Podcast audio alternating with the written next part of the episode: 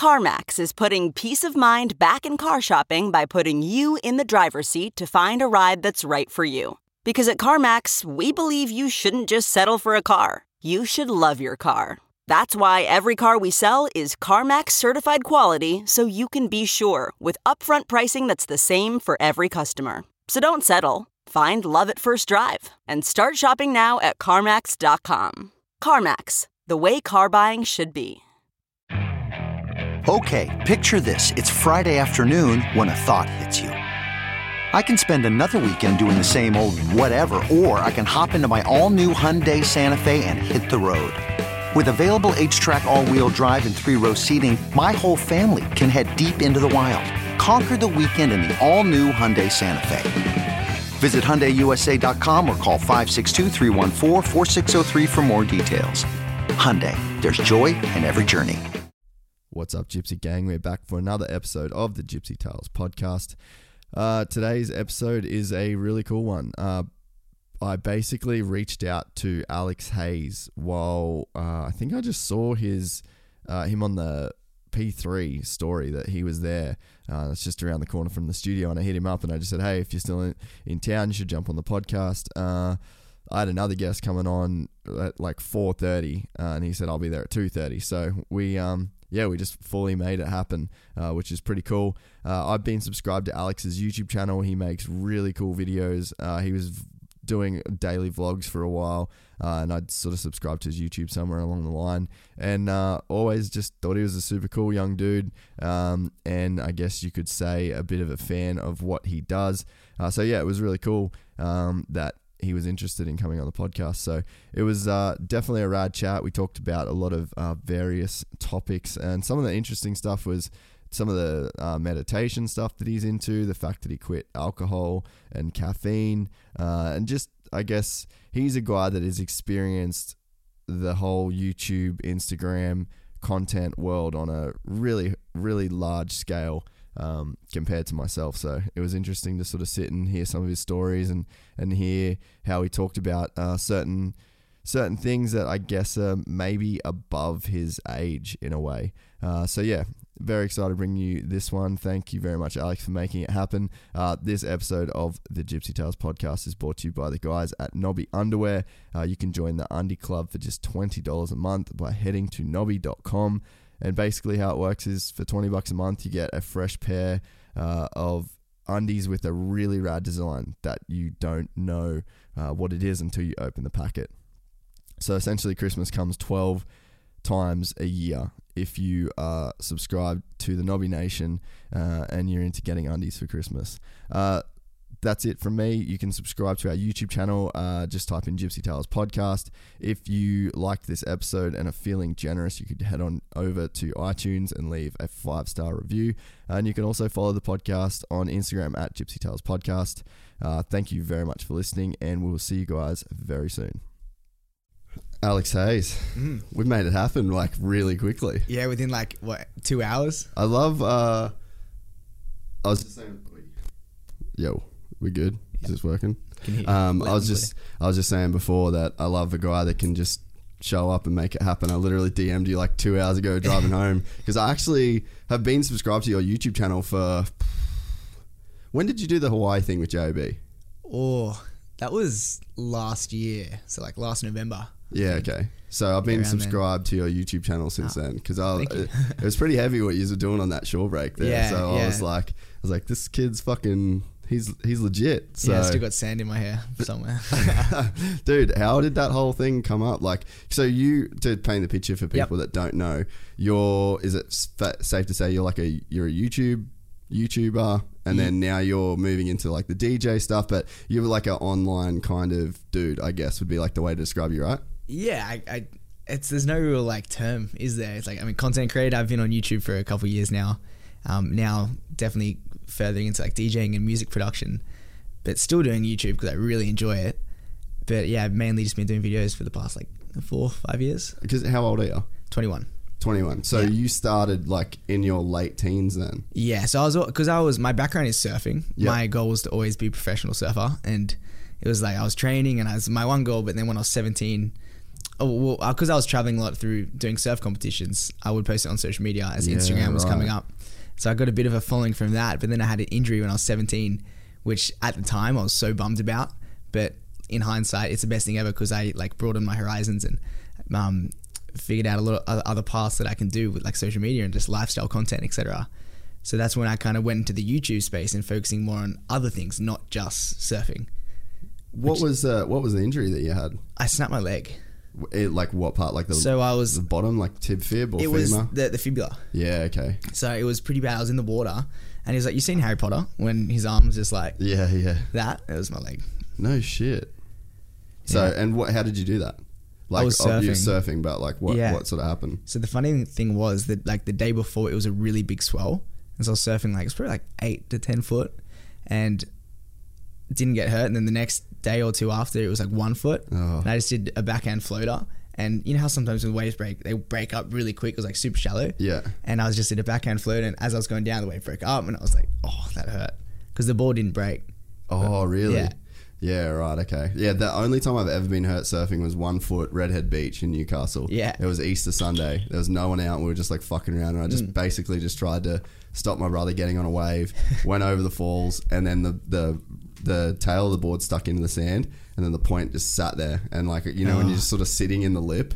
So I just sat in the lip and then just fucking speared myself in the Mm. Oh, ass, dude. dude. So one foot waves, bro. They'll get you every time. It's always the shit that you're just not thinking about. Mm-hmm. The shit that you think it just comes second nature. Like even just walking down the street, like I kick my toe, fall over, and break an arm.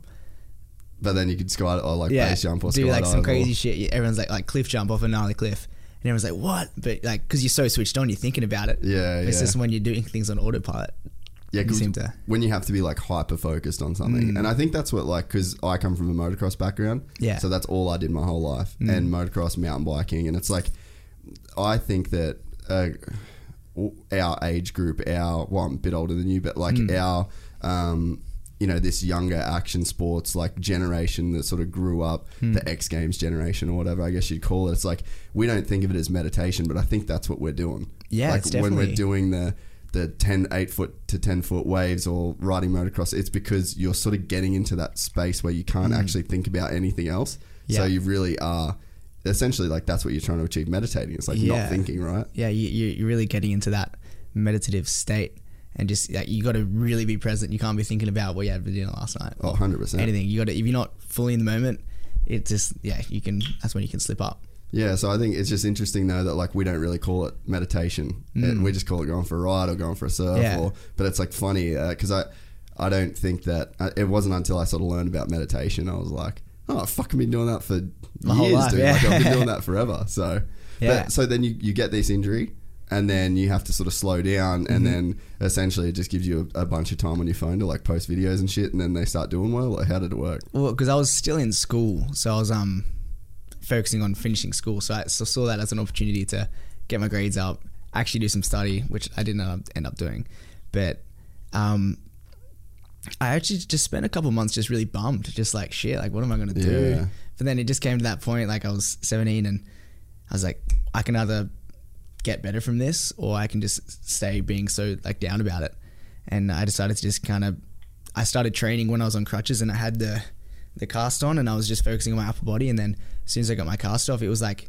I feel like injuries they make you so much more pumped to train Oh, dude. because you, you get more progression progression out of it, and Yeah. that's what like I feel like that's what humans are attracted to in general, just progression, Yes. like getting better, and they see like the natural progression, and they want you. they're addicted to it. It's like numbers. People want to see their followers go up. People want to see their bank account go up. I wanted to see my body get better, so I was like, I'm going to put a lot of time into training, and then I just found a lot of love in training and being outside, and then I got back to surfing and didn't get into competitions again, but I got into more like just a bit of everything, just showing everything on my videos. Yeah, because so you uh, like the stuff what I would see. Actually, you know when I first saw you was the Jay Alvarez stuff. So that was before the JB stuff, right? Mm. Yeah. So that would have been when I saw you was doing the like the skydiving and all the, the Yeah. shit with him. So it's like, were you into that before that Mm. injury, or like that injury and then that sort of set all this stuff in motion for you to start doing all the crazy shit that you do? Yeah, well, well, timing is everything because when I was in year 12 when I had that injury, and then I went to Hawaii like pretty much a couple weeks after I finished school, and that's when I m- met Jay. And so then um, he was he was definitely an inspiration for me growing up because I saw he was the only one that was like kind of doing that. He sort of invented that shit. Yeah, he was just a real pioneer in that area. So I took inspiration from it because I was doing it a lot myself, and I was like, this guy's making a career out of things that I'm doing now. Like I, I can do this. And so um, how the universe works, we met up, and then that trip just kind of like opened my mind to really have a work ethic towards it when I came home. Um, so yeah, just like yeah, I feel like if I didn't injure myself, I would have Just still on that been QS grind right now. yeah. uh, I, I thing Doing two stars and shit. yeah, I was never the best surfer, but I just really loved it, and I really wanted to like improve and get and Dude, get I, there.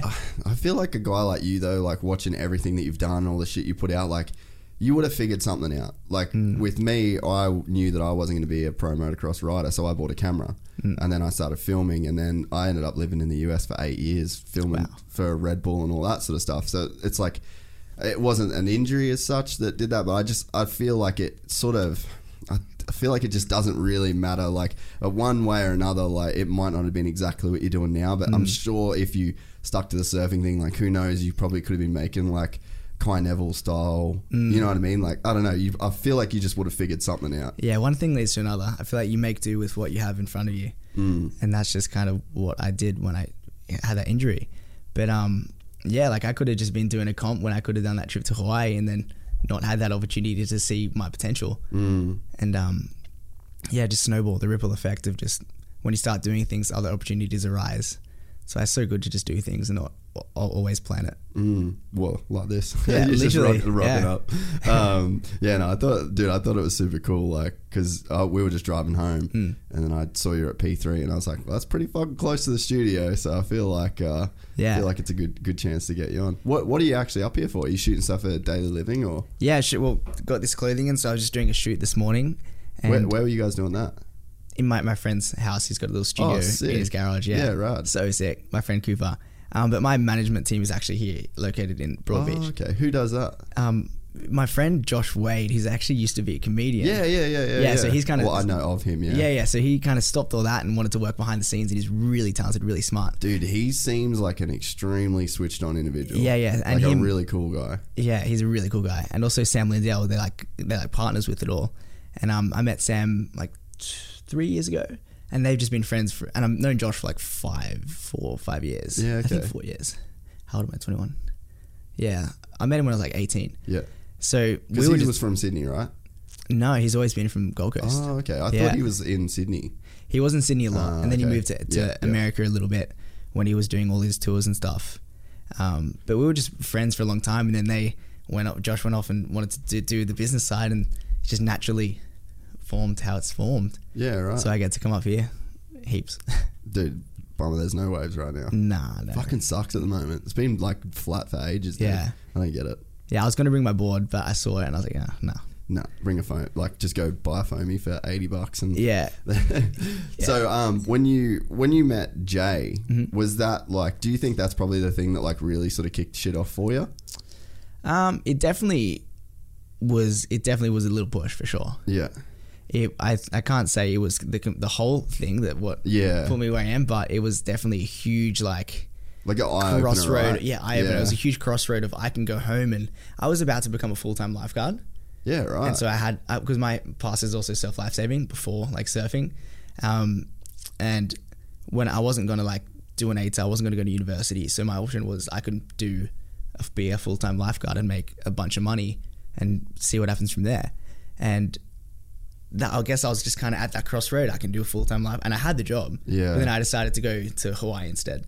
So that was where I was at. no shit. It's fucking cool when those Yeah. things like actually pay off. What were your parents saying about the whole Hawaii thing? They're they're really supportive. I was gonna say, yeah. like, from watching your YouTube videos and shit, it mm. just seems like you've got pretty cool parents. yeah, my friends are dope. They're, really cool. they're, they're like friends now. Yeah, okay. In the past, though, I was such a little shit growing up, so they always had to like give me a lot of discipline.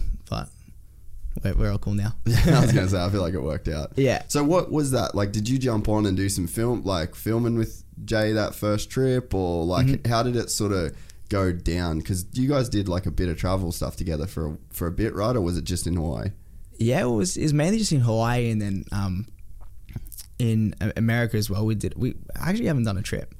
I don't think he came to Australia, but I haven't seen him in a while because just life gets busy and you, don't, see, you, don't, yeah. you don't see people for a long time. Yeah. Um, But yeah, we did a lot of filming in Hawaii because I went there a couple times, and he introduced me to the skydive world, which is Oh, so that's what got you into that. yeah. I mean, I always wanted to skydive, but No he was like, I'd never met anyone who's done it before, and actually had the skydiving license. And once I figured out that it was actually possible, and like I could do it, I did it. I feel like Ameri- America too. You can kind of do whatever. Mm. Like it's one of those places where like, yeah, dude, fucking sign here and you're good to go. Yeah, it was a bit like that. but you like into it pretty much straight away as soon as you did your first jump. Yeah, so I had to um because you have to be 18 to do it here to get your solo skydiving license unless you get a parent signature.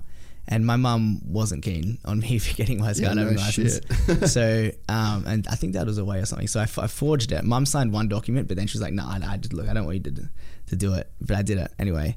And um, got my skydiving license, and I think I've done like 200 jumps now. Yeah, right. 200 solo jumps. Have you done like a bunch here or like where have you done most of them? I've never jumped in the Gold Coast, Yeah. but it looks really sick. Yeah, okay. Last week I was in Moruya, which is like four hours down south from Sydney, yeah. and then the week before I was in Coffs Harbour, jumping there, which is really beautiful. Both of those locations are over the water, and there's something about jumping over the water. Yeah, I bet. just makes it way more real. But I got my license in a place called Picton, which is like southwest of Sydney, Yeah, yeah. about an hour and fifteen, and um, so I, I did all my stuff there. Done several jumps in Hawaii, in LA, done a few balloon jumps, did a blimp jump in Melbourne, Really? which is incredible. Have you got any interest in like base jumping and shit? Eventually, but I want to. I want to be patient. Like that's not something you rush Nah. into. I got a friend. Um, if you ever want to go back and listen to one of these, he's Yeah. a he's a like a wingsuit dude. Wow. So he does the base jump and the wingsuit, and Yeah. like he does like the world championships and shit for wingsuiting. He's a fucking psycho. Yeah, dude. My friend Spencer Barnes, who I got my license with, um, he it, has just been in Europe last year or the year before, and he just excelled. He was just a natural born skydiver. He's good at everything, actually. I must say, he's just one of those re- really natural, talented people, and he works really hard. Um, and he's just been doing base jumps with a wingsuit on in Europe, and I'm still like, oh, I don't want to do it yet. Yeah, because that's what Jeff was saying. Like he was saying that it's just not Mm. one of those things that you can rush into, and like that you've got the base jumping, which you definitely can't rush into, and then Nah. the wingsuit stuff is like even another, It's another sort of, stage, Like, yeah. and then because I think like I think how they do the progression is like you'll wingsuit from a plane. Mm. And then once you do that, then you can start wingsuiting from structures. Yeah. Which is just like, so it's just like the fucking levels, bro. You just go like deeper and deeper into the matrix Yeah. of skydiving, eh? so many different levels you have to go through. But I, I just want to get like maybe like a thousand jumps or at least 500 before I do just a normal base jump. But if I was to wingsuit base jump, a thousand at least. Because I just want to be 100% committed and can back myself 100%. Have you had any sketchy moments? My very first jump was, Really? was sketchy because when you, you first off Fuck all that. I'm out at that point. I'm like, Oh, nah, dude. I'm done. it was so hard because the first the first time you're starting to pull your own parachute, your body is really like unbalanced in the air, and because when you pull your parachute, you want to be kind of like you got like a little banana, you're like arching. Mm. But when I was first doing, it, I was like all over the place, and so my lines twisted. Oh. because I'd never skydived before. I mean, I'd done all my theory and I, I kind of knew, but nothing's Yeah, you know, you got to be in the moment to actually know what it looks like. So I was like, fuck. I didn't know if my parachute was open correctly or not, but my lines were all twisted. So I had to like I, you know, kick your legs, do it, and then they untwisted. And I'm like, okay, the parachute looks okay, but I'm just not 100 percent because I just don't know, and because you don't know how fast you're going. Yeah. Well, like now I have because I've got a bit of experience, but when I first jumped, I didn't know. But luckily, there's a radio, and they go like, "Yeah, you're good." Oh, and at that really? moment, I was like, "Yeah, sweet." But before, I was like freaking out because I didn't know whether to pull my What would second you parachute. have done if you didn't think if you didn't have that radio? I was uh, that's the thing. I was in, on, in such like a two minds of do I just pull my second shoot Yeah. or do I? And what happens? So, like, let's say your first shoot's good, Mm-hmm. but then you pull your second one just because you like tripping. Mm. Does that fuck things up? No, no, no. So the, the first shoot would then just like completely Detach. detach, yeah, and then the second shoot would open. But then fuck all that because like, what Yeah. happens if the second one gets caught up? You're having Oh. a real shit day. yeah, dude. I've had a chick on here that she literally fell out of a plane. Em? Like, yeah, Em, yeah, she's a really cool chick. dude. have you- Inspirational. You've heard her full story? Yeah, it's insane. Crazy, crazy shit. And I think she's been skydiving since, Uh, or she's going to soon. I think she's been up in the plane. yeah, but uh, she had one of her friends jump out. That was with my buddy Jeff. So I think she had one of the guy, uh, one of those guys. I don't know that it was Jeff that jumped her friend out. Um, but anyway, like I think it's it's definitely on our list. But like, fuck, could you imagine that shit, bro? It's crazy. So heavy. Eh? I have um, I have like bad skydiving dreams. Oh, I bet you do. and it's actually really trippy. Like because I, I before jumping in Coffs Harbour a couple weeks ago, I hadn't jumped for a while just because I just haven't. It's been like six months, and I had a couple dreams before, like in, in Friday nights.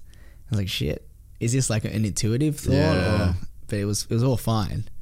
But it's just like uh, I feel like that's when um, when you dream about something is when you're like really into it. Like Mm. that's what you've reached like an obsession level with it. Because that's I'm like that with jiu-jitsu. Yeah, Like same. before like the national titles, I dreamed all night. Like I woke up, my heart rate was fucking going. Mm. I was like sweating, and I was like literally, I was like, oh fuck, I, I've got to go on. You know, like you get in that weird dream state. Yeah. And then I woke up, and then it was actually kind of weird though because I woke up and I was like, like not panicking, but you know, you get like that adrenaline rush, like uh, before you're about to do something, before a heat starts or before you skydive or whatever. So I like woke up with that and I was like tripping, and then I was like, this is ridiculous, dude. Like if you're gonna do any good, you need to like get on top of this shit. And then uh, it was like the first time I've ever done like uh like deep slow breathing and shit and then I went back to sleep and then I woke up and the next day I didn't have any nerves or anything Sweet. like that but I think that when you're when you're dreaming about stuff like that you're just in like you're Yeah. into it you know which is a, a pretty good place to be Yeah, it's it was just like Christmas when I was a kid.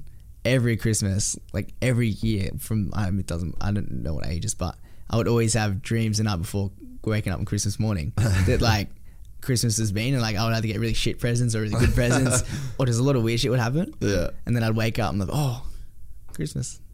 but like I would dream, I'd have several like you know when do you ever have those dreams where you just like have the same days over and over?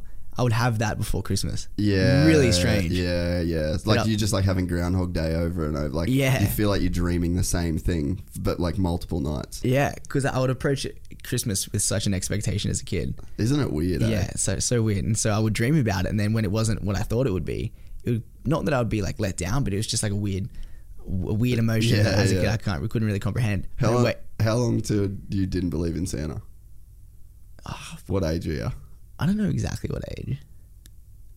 I think my brother told me. I was gonna say, like, I, f- I feel like how good your parents are Mm. Is directly related to like the age you stop believing in Santa. Yeah. Like if you stopped at like thirteen or fourteen, you've got like really good parents. I think it was like I th- I would feel confident with saying ten or nine. yeah. Okay. That's I reckon that's like a fairly decent Mm. age. It's like friends at school that have like fucking shit families. Yeah. And then they're like, fucking mum said Santa's not even real. Or they got like a bong-head uncle. it's like, it's fucking not real, bro.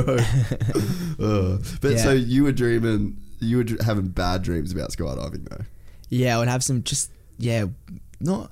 It's weird because I would always end up okay. I'd never. I mean, I've never died in a dream. I don't think you can.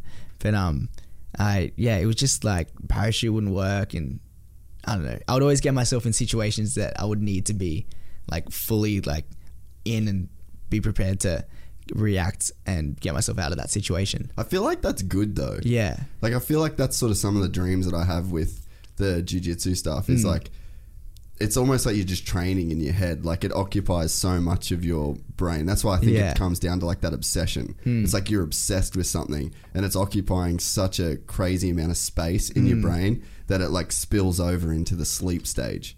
So it's like it's just there all the time. And I Yeah. think like I think that's healthy. because I would be subconsciously thinking like, it's been five months, six months, haven't skydived, got to be ready. Like, am I ready? yeah. And that's just like playing without even like me being consciously thinking about it. But then I'll dream about it. And I'm like, well, I hope my parachute works. Do you pack your own shoots and stuff? I can, but I don't. Yeah, okay. I would just rather pay ten dollars to get a professional. Is that all it costs? Mm. Yeah, right. But I mean, like you're doing four or five jumps a day on a good day, and that's like 40, 50 bucks. But like, Yeah, take my money if. I know that my parachute is going to be packed by a professional. Yeah. because I just one I just don't want to be packing it because it's a bit boring, and two like I could just be doing it and talking to someone, which everyone does, Yeah. and I'll like like where am I? Is it hard to do? Yeah, oh. when I learnt it was hard. I guess hard's like a relative term. Yeah, it, it it was hard to understand at first, but what because you have to do packing lessons to get like your A, Certified B. C license, etc. Yeah. And so I had to I had to be able to pack to get a higher license. Um, but yeah, I just haven't done it in ages. And I, if someone said to me now I have to pack a parachute, I wouldn't be able to do it. Really? Yeah. Yeah. Fuck! Don't ever pack your own parachute. Yeah. But I am gonna learn. Not the move. Yeah, for, that's that's also what's been stopping me from going into base because you got to be able to pack your own chute, Yeah. Yeah. and they're different shoots too. Yeah. Are you into like the the scene of of skydiving? Like, are you you like really follow it and you're like really sort of across who's doing what or Not really, no. Yeah, I just love flying. yeah I'm just like such a, I guess like, I'm just a Sunday skydiver. yeah Like I love just jumping out with my friends. I don't because a lot of people skydiving they get their suits and they go and they do their, you know, certain points throughout the air. They do like six ways and they're all doing certain movements and stuff like which is cool. But it's just like I, I just want to jump, have fun, yeah and yeah, enjoy it. I really want to enjoy it. I don't want to be constantly thinking of. I, don't know. I feel like if you're constantly focusing on what you're doing next in the sky with a bunch of people, like you're just not exactly taking it in. yeah Whereas, like, I mean, the most I would go to is like when I'm filming, I would have certain shots that I want to get, yeah but also it's just I, I know, I just love having fun and falling. Yeah. And just being like, wow, I'm falling. this is this is cool. it's yeah I'm scared to do it. Mm. That's like the one thing that I'm like mm, don't know. Like I've done a fair bit of crazy shit, but. Mm. Yeah, that's like the one that I'm like pretty scared of, and that's what Jeff's like, dude. I'll take you. Like he's done fucking thousands of jumps. Like Yeah. he's one of the really good dudes. And even still, I'm just like, yeah, I don't know. I don't know. It's a fucking long way up. It's a long way to fall. And I listened to Em Carey talk for three hours, and uh, it was fucking no joke. Oh gosh, she's insane. She's gonna do it again. Yeah. She's so cool. Yeah, no, she is cool as fuck. So the thing too with the skydiving is like it's such a rad thing to travel, right? Mm. Like you can sort of there's always like there's places all over the world where you can do that. Like, have you done Dubai at all and done Not any of that yet. stuff? I've never actually been to Dubai, Yeah, right. but in Dubai they have pretty strict rules where you need to have at least 500 to then jump in the city, Oh, okay. um, unless you know like a prince or something. But yeah, I haven't been to Dubai, so Just DM a prince. yeah, You got Yo, that. bl- You got that blue check. Let's jump. you got that blue check. You just fucking slide on in. yeah, hopefully that would work. Uh, maybe, maybe, dude. Fucking sh- shoot a shoot your shot, dude. Yeah, I really want to skydive in um Tahiti. Yeah. Okay. It looks so sick. Yeah. Or just anywhere where there's just reef. Because Yeah. Hawaii, Hawaii is incredible. It's my favorite place to jump. Yeah. Because you got the mountains and then you got the reef and just like blue water and just the, the scene. Everything's just so beautiful. But jumping over reefs where you can see like the, the shallow and the deep parts of the ocean Yeah. and just the different corals, it's, it's so cool. Have you? Wh- where have you traveled to? Like when you started doing the filming stuff. So Mm-hmm. you um, did this Hawaii trip, and then that sort of puts you into like the filming and the more the social media stuff. Like, what was the thought process then? Like, I'm gonna just travel and go as cool places I can with the coolest people I can, Mm-hmm. and make as cool content I can, or like, what was the sort of headspace that you're in? I always have had the travel bug because I mean I'm very fortunate to have a mum who is a travel journalist. Oh, And so, really? Yeah, and so she worked for a magazine called Holidays with Kids. No growing up, so me and my brother got the best hookup in the world and got to go on all these No like ski holidays, especially. And she just wrote about it.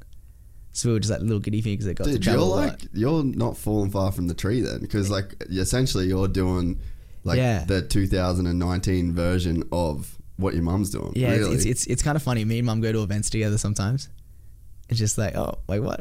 People don't put the connection of like mum's actually pretty known in the travel writing scene. Yeah, and then I'm doing it like in in a different way. yeah, yeah. It's cool. That is super cool. Yeah, I couldn't write a story if my life depended on it. Yeah, but I mean, like, it's, I mean, the medium changes, Mm. right? Like, we live in a time where, you know, like, it's just fucking YouTube, Instagram, like, that sort of the world, really. That's cool, man. Like, that's a really cool, um, I don't know, like, the fact that you, your mum was sort of doing that, and obviously, like, she's sort of inspired you and Mm. opened up your eyes to, like, those possibilities of, like, you can do cool shit, but it be work. Because, I mean, that Yeah. was, that was, like, my whole thing with, the US really I was like I just wanted to fucking travel and film Mm. and it was like I'll just figure out a way to like work pays for it you know Mm, yeah, just kind of make an asset from travel. Yeah which is fucking The best. the dream Yeah. for a lot of people It's a lot of work. I, I mean, I see my mum; she works so hard. Writing stories is a lot of hours that get put into that. yeah So it's yeah, it's it's not like it's the perks of the job are incredible, but there's, people don't understand. There's a lot of work that goes Yeah. into travel writing, and I mean same as content like editing videos. I only just recently have I got an editor. Yeah. Now for my YouTube, which has been like, oh my life, life's so. I have so much more time to do other things like music and stuff. But in the past, because I was editing every single vlog, it was so time consuming, like Yeah, three to four dude. hours a day. Yeah. And it was a stage where I was doing daily vlogs on YouTube. Yeah. I think it was like summer, not last year, the year before. And it was oh, like I would edit, film all day, edit all night, and just do it every single day. It's like wow, it was so hard. Yeah. Can you imagine like what Casey Neistat was going Yeah. through back in the day? Oh, like, dude. Fucking crazy. Literally. What he, but I mean, it goes to show though, like when you have that commitment to doing it, like look how big he got, Mm. and then you know how big your YouTube channel got. Like when you and it, it is fucking work. Like, and I'm sure, man, like that you would have had thousands of comments over your time of people saying like, "Fucking, oh, I wish I could live this dude's life." Mm. Blah blah. But like, how many people want to a think about the shit to go and film, actually go out and do it, have the Mm. balls to skydive, surf, fucking do those crazy shore breaks, like all the you know all the shit that you do, and then you've got to have like the discipline To to, say down. no to all the fucking chicks, all the parties, all the drinking, all the shit that's going on, and then like tie yourself to that desk for three to four hours, Yeah. sit there, upload a YouTube. Uh, upload the clip to YouTube, write the description, do your tags, do your thumbnail Mm-hmm. photo. Then, like, once you post it and then you put it out into the world, then you've got to reply to comments. Comments, you've yeah. got to, like, it's a fucking There's a gnarly lot. deal. There's just like there's just it never stops. Like you can always be doing something, whether it's hundred promo or just like it's just there's never like there, you, there's no such thing as sitting down for half an hour and just like thinking having to think of something to do. Like there's so much to do always, no matter what. yeah. But um, yeah, no, it's a bit like that. People see the like YouTube, like people see Casey Neistat, for example, it wouldn't understand how much work that like that guy built a freaking multi-million dollar company as well Yeah. as doing his vlogs. While doing a daily vlog. Yeah, it's insane. Crazy, eh? Mm. So, when did it start, like, to sort of, like, what's like the early days of it for you? Like, what did that look like? The early days. Of the filming and the YouTube and the, you know, sort of starting to get momentum to where Yeah. like, I could do this as a career now. Yeah. Um, I I think I would have been 14 when Instagram like I, I I started Instagram when it was like that photo editing app. Yeah, right. And so I would just like I started my first Instagram was Alex Hayes images and I took photos of flowers and put like the X Pro filter on it. and um Sunsets and shit. yeah, all that. And I didn't actually put myself up there at all because I had a really low self esteem at school because I was really intensely bullied. So I didn't put myself out there as much. But I would follow a lot of people. I get followed back, and I would just see the number growing. As I was saying before, like we love progression of Yeah. whatever it may be, and I just love seeing the followers going up. So I was like, okay, I want to focus on building a following, and then um, as well as doing a bit of surfing, I here and there started putting stuff up of myself. But it wasn't until I was about fourteen, the first ever Australian Open of surf that was in Manly Oh, like a big yeah, surf yeah, competition. Yeah, yeah. and I was just like running amok there. And I, I met these guys who were working for Hurley at the time, and they said, "Hey, do you want to do some interviews and stuff?" And I was like, "Hell yeah!" I was just like a young kid, Just wanted to be a groovy, yeah. just frothing. I'm like seeing Yeah. all this process, like, "Wow, this is so cool!" And um, I I was on their YouTube, and then that they put me in the spotlight a little bit, and that actually got me a, fair few followers. And so I would say that started a little bit of momentum. But then I um a bit a couple couple years later after this kind of I actually got off social media for a while because I got in trouble at school. My friends took it off me when I was like, You're like, dude, this is my fucking business, all right? Like, this The- is my side hustle. I, I know I'm 15, but trust me. yeah. Well, we didn't. I didn't know back then, and my friends didn't know. Like no one knew. Yeah. It was just like all it was back then was a waste of time, and like there was no longevity in it, which is completely understandable. Um, That's like people playing PlayStation. Like, you remember your mum would be like, fucking stop playing video games. Yeah. You're never going to get anywhere. Now there's dudes winning like six million bucks playing It's- Fortnite. insane. It's, it's always the way, though, eh? Yeah. Like, you, I feel like you can't tell a kid. I mean, there's probably some shit, Mm. but there's like, if, if there's even like remotely. Uh, like a sniff of like this actually could be a job. Like you Mm. really can't stifle your kids these days because like you can fucking make a career out of Yeah. everything on the At, internet. at whatever age as well. yeah, insane, Mm. eh? Yeah. So um, what was I talking about? Oh yeah. So and then a couple years later, I um had this idea to Photoshop a shark in a photo of me sitting on a surfboard, and I don't know if you remember like Was it years- in like Bonnet? Was it? Where was it it? was in Sydney Harbour, so I took. Was it, it- wait, all right, okay. so I was yeah, on a, I had a hat. I was just sitting on a paddleboard, and I t- What, took a what did I. Google to find that? If you look up Alex Hayes shark, it'll guaranteed come up. I, I do remember this. Where you guys were like sitting in the harbor, and then people were like, there was like a whole "is this real or fake" thing that was going on. Yeah, right? yeah, yeah. So my friend um, actually did the photoshopping, but I just went on Google and looked up shark. And it was like one of the first photos that came up. And so I, I put that up and came up with this caption and did a bunch of hashtags. And then everyone was like eating it up because it looked really real. yeah, it did. I remember. And uh, I didn't do it to be to be viral or anything, but it, it really just picked like a Mad Hueys reposted it, and at the time Mad Hueys at the coolest, Yeah. and they're still killing it. But at the time, like that was huge. Like they reposted it, and then next day I woke up and I, my email was absolutely flooded with people that wanted to like cover the story on it, and it was obviously fake, but I didn't really say it was fake. yeah, yeah. Oh, good old connection. I know. It's fucking tripping. Why are you doing this to me? and like well because i knew it was fake but i didn't know how to react to it and i didn't know what to do and like my Ah. parents thought it was real too and when i told them it was fake they didn't believe me and like my dad he sent it to because he my dad works in like the kind of yacht boat industry and um so he has a lot of friends like in the, the maritime and stuff in sydney and so they were he sent it off to his friend because they wanted to determine what shark it was What? and when it started getting that deep, I'm like, fuck, they're gonna find out eventually. Like they're they're getting technology to find out what shark it is because it was in Sydney Harbour. No and it's like, why way, is there bro. a great white in Sydney Harbour? I remember seeing it on like the news and shit, dude. yeah, and so I'm like, this is getting deeper and deeper and deeper. Like, what am I gonna do? And I'm like scared because I know I was gonna get in trouble. And I told them, and they were so off me. And even my friends at the time were like, why would you do like? But like, that was like without even knowing it, that was fucking genius. Like, Amazing. and dude. like and the thing is that I didn't say anything about it real being real effects. So it had three stages of like media attention. I guess it was first of all, It's this- real. Yeah, this kid's like taking a photo with a shark. This is crazy in Sydney, Sydney Harbour. Second is like, is it real or fake? A lot of like speculation. Th- Thirdly, this guy pranked the internet. And so I had all three stages of different, but th- I did get a lot of hate through that. But then, it, you know, any publicity is good publicity. yeah, any right? that's Yeah. that's that was the first instance of any publicity is good publicity, and um, so I, I grew a lot of thick skin to that too, which is cool. Yeah. Is it isn't it fun like I mean, I haven't had obviously anything on like that level Hmm. of I guess scrutiny or whatever, but anyone that's on the internet has had Hmm. their like you get your first thing like I think the first the first like big interview that I did was with uh, Chad Reed who's like a famous motocross dude and he's like one of the best dudes of all time and we like we we had like a not an argument but like I've known him forever. We weren't really friends, and then we literally the first time we properly spoke to each other was doing a three-hour podcast, and then we just got onto this topic w- about this other guy that raced, Hmm. and then so it was pretty heated. We're going back and forth, but like we're fucking homies. Like we're literally best friends after that interview. But I just cut up the twenty-minute segment of that chat.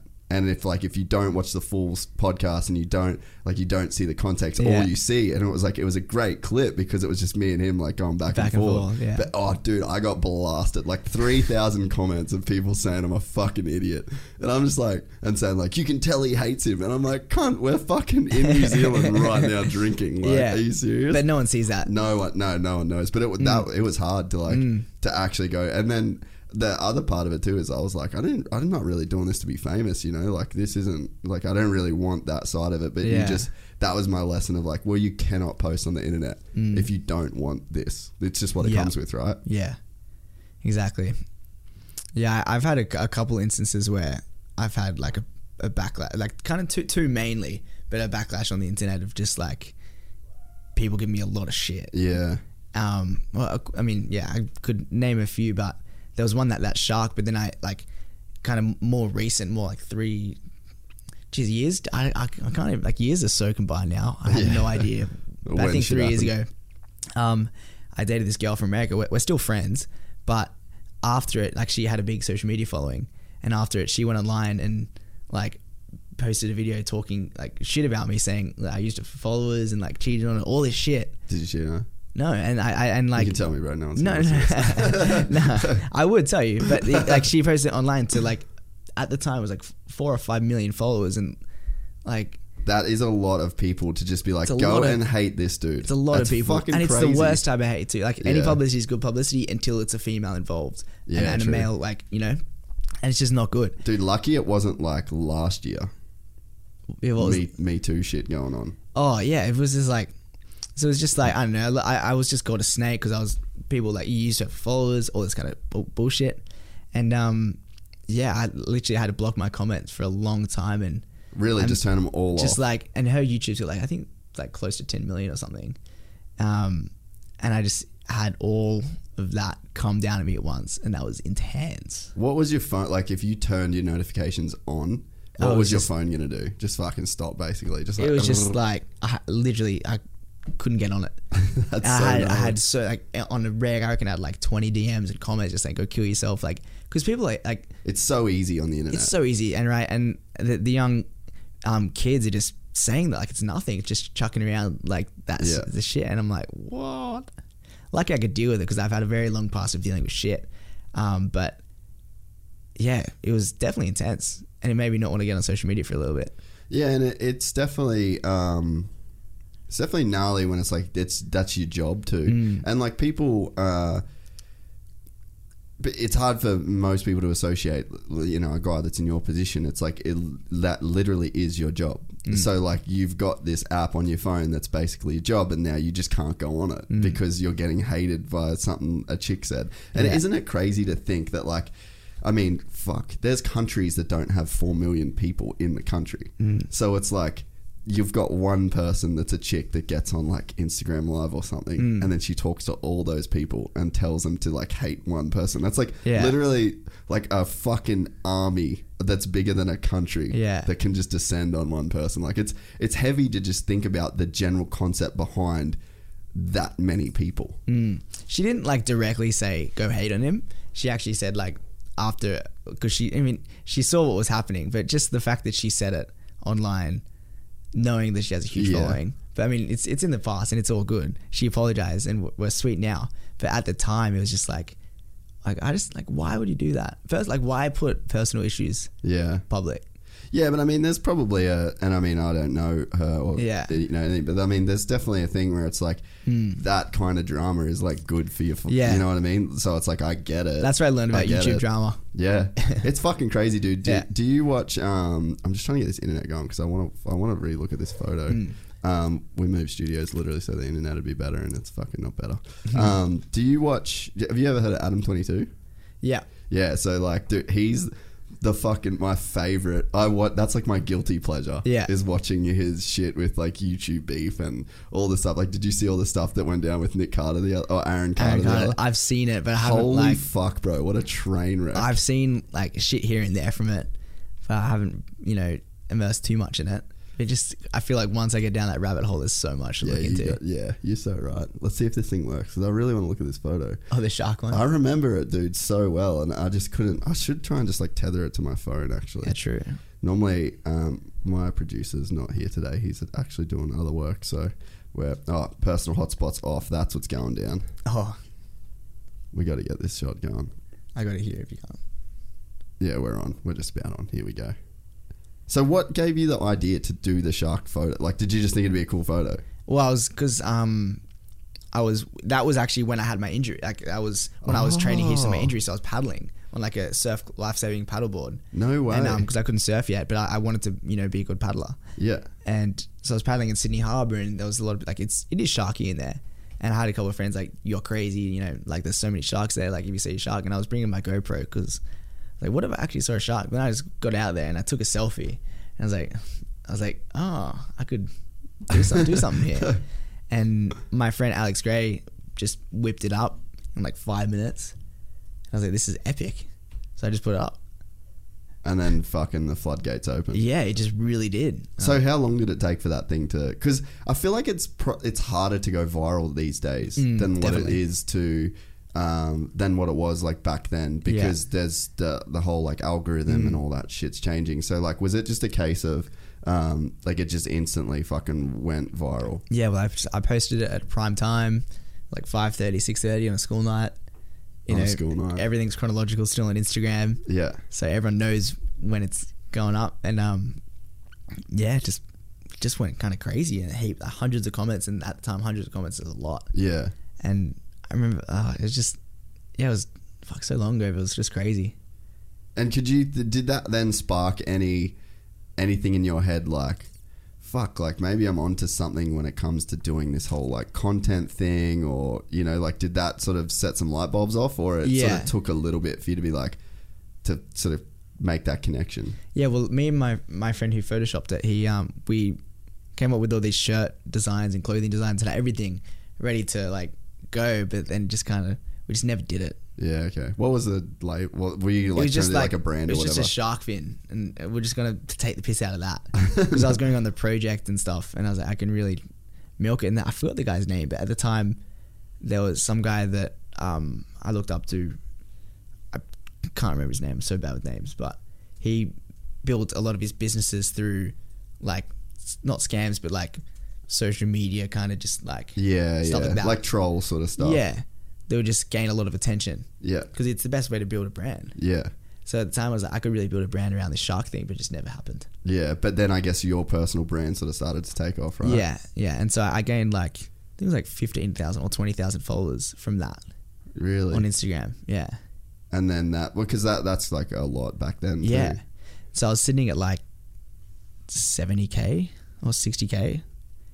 And then, yeah, shit time flies, man.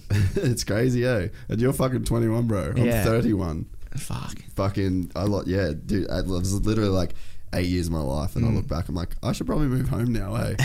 Because you just spend so much. You know, the time can just go so quickly. Yeah. Like ev- everybody last this week when it went to October, everyone's like, "How the fuck is it October?" It's It literally, it's like It's a 10th, Dawn. like the 10th month. It's insane, eh? So then, where did you go from that to then like starting to make this like a full time deal? Mm. I went over to LA and I was I've was kind of going back and forth over there for like a couple years, and I haven't I haven't been I've been once this year in February because I've just everything I need to do I know I can do at home now. so I'm just building foundations and everything. Like, but I I went over to LA to get inspiration and opportunity and growth and connections It's and pretty friends. fucking cool in that way, isn't it? Yeah, it's awesome. It's the hub. Like everyone goes there. Yeah. It's very intense. But um, I've been lucky to make a lot of really good friends there. And um, so when when I do, I, I can go back over there whenever. It's like a second home, Yeah, and it's a really cool second home to have. yeah, But um, I would just yeah, I would started going over there. I was the year after finishing school, and just meeting a lot of people, and kind of growing, just to get the university of life is what I was calling it, and my dad would call it as well. yeah, Like instead of him wanting to send me to university, which like parent all parents want their kids to go to university, but I was not going to Yeah. university, and he would he would respect that. You know, there's a lot of opportunity over there, and say the University of Life. And obviously, I didn't. I had a couple of jobs back then, but not enough to like fly and maintain a lifestyle over in America. So I had the support from my, my dad to help out with that, which is really cool. But yeah, just so much to. It's just a. di- They're, they're so ahead over there, especially with social media. Um, and I just kind of I don't know get got a lot of momentum from over there. yeah, yeah. I could see. Um, yeah, I could see that that would definitely be the place to sort of Mm. really set that shit off. But so, did you know pretty early on that you didn't want to like live over there full time, or I wanted to live over there, but I just never got a visa. yeah? so I was always having to like. It's fucking not easy, dude. It's not easy, and I, not that I'd ever do anything wrong, but it was like I was going there a lot, Yeah. and I actually got pulled back in the room, and like got questioned. the room of doom. Oh, the room of doom, and Yeah. I was there for three, four hours, and they're really drilling me like, "Were you making money over here?" And I wasn't, but I was making money on YouTube, and just because it was such a great It area. is, man. It's yeah, yeah. No, you're so right. I, I had so many struggles with that, Mm. Where- and I I used to just say I've got rich parents. Mm. So they'd be like, "Well, what are you doing this, man?" I'm like, "I got rich parents." Yeah. And then they'd, they'd be like, "Okay, so what do you do for work?" I'm like, "I don't need to work." And you could just play that game Yeah. because they can't say like, "What do you say?" Yeah, and they, then, they fully like check my bank account. yeah, yeah, with my dude, phone for sure. And I was like, what? And I could- like I could luckily prove that I was you know made some money through a part time job, working at a cafe, and also the YouTube. So it was scary. They're not nice in there either. Then, are then they? they're not they're not like they're not soft with you. Like they really try to scare you. Oh, yeah. The scare factor is there, yeah, and I and I was scared. yeah, dude. I've been in that room fucking a, a bunch, even with a Hmm. visa. Like, because I got arrested in Texas once. nice. and uh, and we were like doing like the border crossing in El Paso near Mexico, and um, basically they thought our van was stolen. So because we we were like with it, I was with these dude that races dirt bikes, so we were going from California to Atlanta, and the entire fucking van, bro, was just like completely full of like dirt bike parts, dirt bikes, scooters, BMX bikes, like gear, ev like the whole fucking thing. And then they pulled us over. And then you know they do like the license and registration. Mm-hmm. Well, the dude Tyler had left the license in the back of his car, and like he put it in his backpack, and then the re- he pulls out the registration, and it's in his stepdad's name. So then mm. when then they pull us all out of the van, and then it's like freezing cold. It's like Texas in 1 a.m. in the morning. I'm wearing a fucking singlet because we left California at lunch. So then I'm in the road just like fucking shaking. And the dude's like, What are you nervous for? I'm like, Dude, it's fucking freezing. And he's like, Oh, you're going to give me lip? And I'm just like, Oh, fuck. Like, Fuck. yeah. And then he's like, Stop swearing at me, dude. And I'm like, Sorry, dude. Like, I'm just freezing. And like, I'm handcuffed at this mm. point, too. So then I'm just shaking like a leaf in there. So then this is like wigging this dude out. He's like using it against me that I'm shaking. And I'm like, Are you serious? Like, you can't see that this would be cold. He's in like big jackets Just no stuff. empathy. Yeah. Oh no, they were just trying to. They're just trying to fuck with you, you know. So then, anyway, they um they arrested us for a stolen vehicle. I'm just like, I was laughing the whole time. Like, there's no way this can actually like Happen. be this bad, you know. So I was just like, whatever. We spent eight hours in jail. That would be pretty fun. Oh, it was it was fucking gnarly, dude. Really? Yeah, because it's like you can see Mexico from El Paso. It's like border security. It's like where you leave and go out. So it was just all these like big crazy Mexican dudes that had been pulled over at the border. And Wow. We're in jail with all these Mexican dudes. One dude was taking a piss at the Euro, like there's a just one toilet. Hmm. There's like a little sort of divider in it, and there was probably like six of us. It was three, me and the two dudes that I was with, and then these three big Mexican dudes. One dude was taking a piss, another dude needed shit, so he just shit on the floor, like right in front of every, like wouldn't even, didn't even wait for like just didn't give a fuck. It was super gnarly. Yeah. Do you have to get lawyers? Like, how do you? Yeah, I out? ended up having to go to court because um, That's the, hectic. yeah, so like nothing happened. Like literally, they just let us go. Mm. But because they scan your fingerprints, they do all that shit to like put you into the uh, into the system or whatever. Mm. And um, so yeah, anyway, we fucking we go through the whole thing. We get let out in the morning, and then I just thought nothing of it. I was like, sweet. So that was my first ever trip to the US. I was only like 21, and then I went back like three or four months later. Um, and then I got called into the room, and the dude's like, "You got arrested in Texas." And I was like, "I didn't get arrested in Texas." Like in the room at LAX, and uh, went through the whole thing with him, and um, it ended up being that, um, like, essentially, they're like, "Yeah, well, if you got detained, you got arrested." And I was like, "Dude, I got let off on like they thought the car was stolen, and it wasn't." I'm like, "I don't know, I don't know how that justifies." Being arrested, And why that they even put that on file? yeah, well, be, but when you go in and like whenever you're detained, that's just how it works, I guess. So anyway, I ended up. Um, I said, "Dude, can you just call them?" like that was my hail mary. They're literally sending me home. They had all my bags and shit off the plane, and then they were sending me. I had like a driver book and everything to leave LAX. And then they were like, "Yeah, you're done. You're going home." And I was like, "Man, can we just figure this out? Like, can you just call border security?" And he's like, "What are the?" He's like, "What are the chances that anyone there?" And because I had that argument about me like shivering and being mm. so cold with this guy, he mm. remembered mm. because I was like swearing and carrying on. And uh, and then he's like, "No, you didn't get arrested."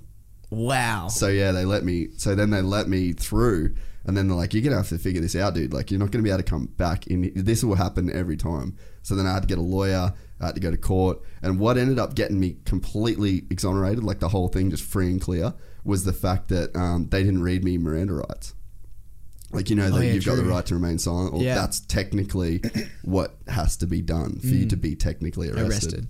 So that was my fucking little experience with Damn. those dudes. Yeah, It's a cool then little movie there. but then it just never got better. Every time I had a visa for the whole time I lived there, and every time, no matter what, got pulled in. And they'd like, "What happened in Texas?" And I was like, "Don't know what to tell you, dude." I had like the the because I always had my camera bag with me, so I had like the letter from the judge hmm.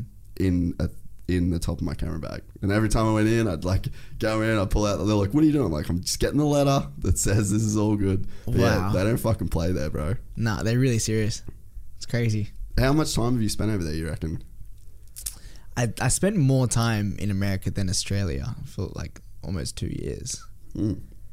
Um, yeah, so I was going over there for like almost two, three months, coming back for a month, and then going there for as long as possible.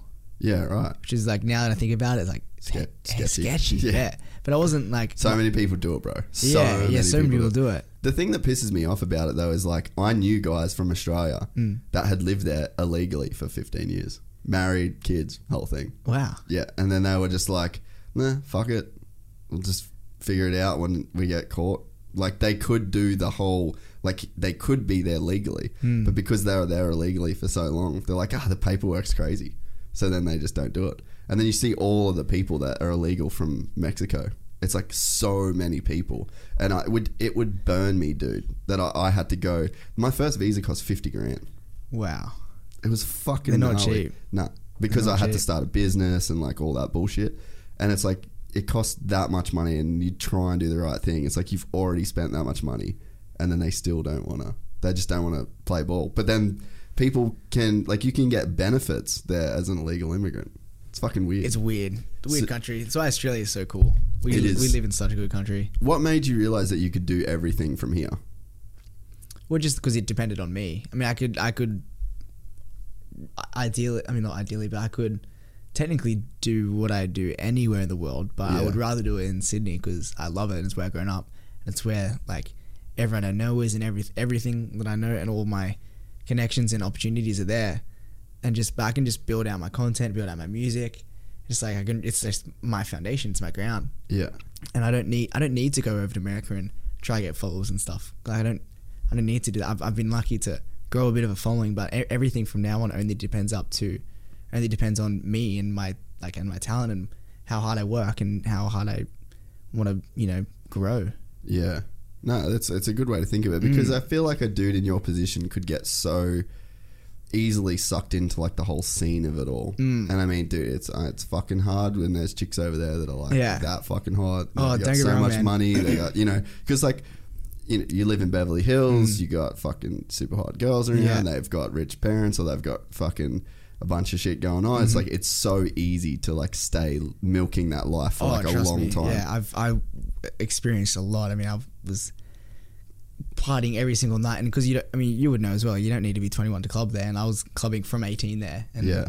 like being in that X on your scene for, or not even like I was just like they just let you in. yeah, because I know the promoters, Uh, and like you know the club promoters over there, they can get anything, yeah. and so I was going to all these crazy parties and crazy clubs, and I just experiencing the literal high life, Yeah. and I'm just like, wow. But then like you just realize after a, a period of time that it's not it's not it. So many people like um I just got to order Uber for the next guest that's coming It's on. Sorry, bro. Take a two second Guest after here. guest. Oh, dude. Going back to back. This has been um so we've been trying to build this studio for like literally ages. Like we got this building in um what time do you get, have to get out of here by the way? Oh, I'm You're not on the schedule? Okay, cool. Sorry, I just got to get this Uber going. Confirm. I did it. I pre did it before you got here, so at least I didn't have to Preparation prevents poor performance. Fuck man, it's hard to stay on top of that shit this week. Mm. We um like I pretty much when I started this thing, I was just like I'm just gonna do one a week, and oh fuck, I booked it too soon. Actually, it doesn't land for. All right, I'm gonna cancel this trip. fuck that up. Went too soon. Yeah, man. America, LA, is it's you can live the high life there for as long as you want, but it's not good for you. Nah, and I mean it's like a lot of people just don't figure that out until mm. it's too too late. And I mm. mean, I think that the the good thing about Australia is that like we don't have the prescription drug problem that mm. that they do. Like that was one thing that tripped me out when I lived there was like I always thought Australia was like the big drinking culture. And that's like where everyone's like, oh, you're Australian, you get drunk. But like, I almost thought like America had a gnarlier drinking culture in terms of like even the like the young people.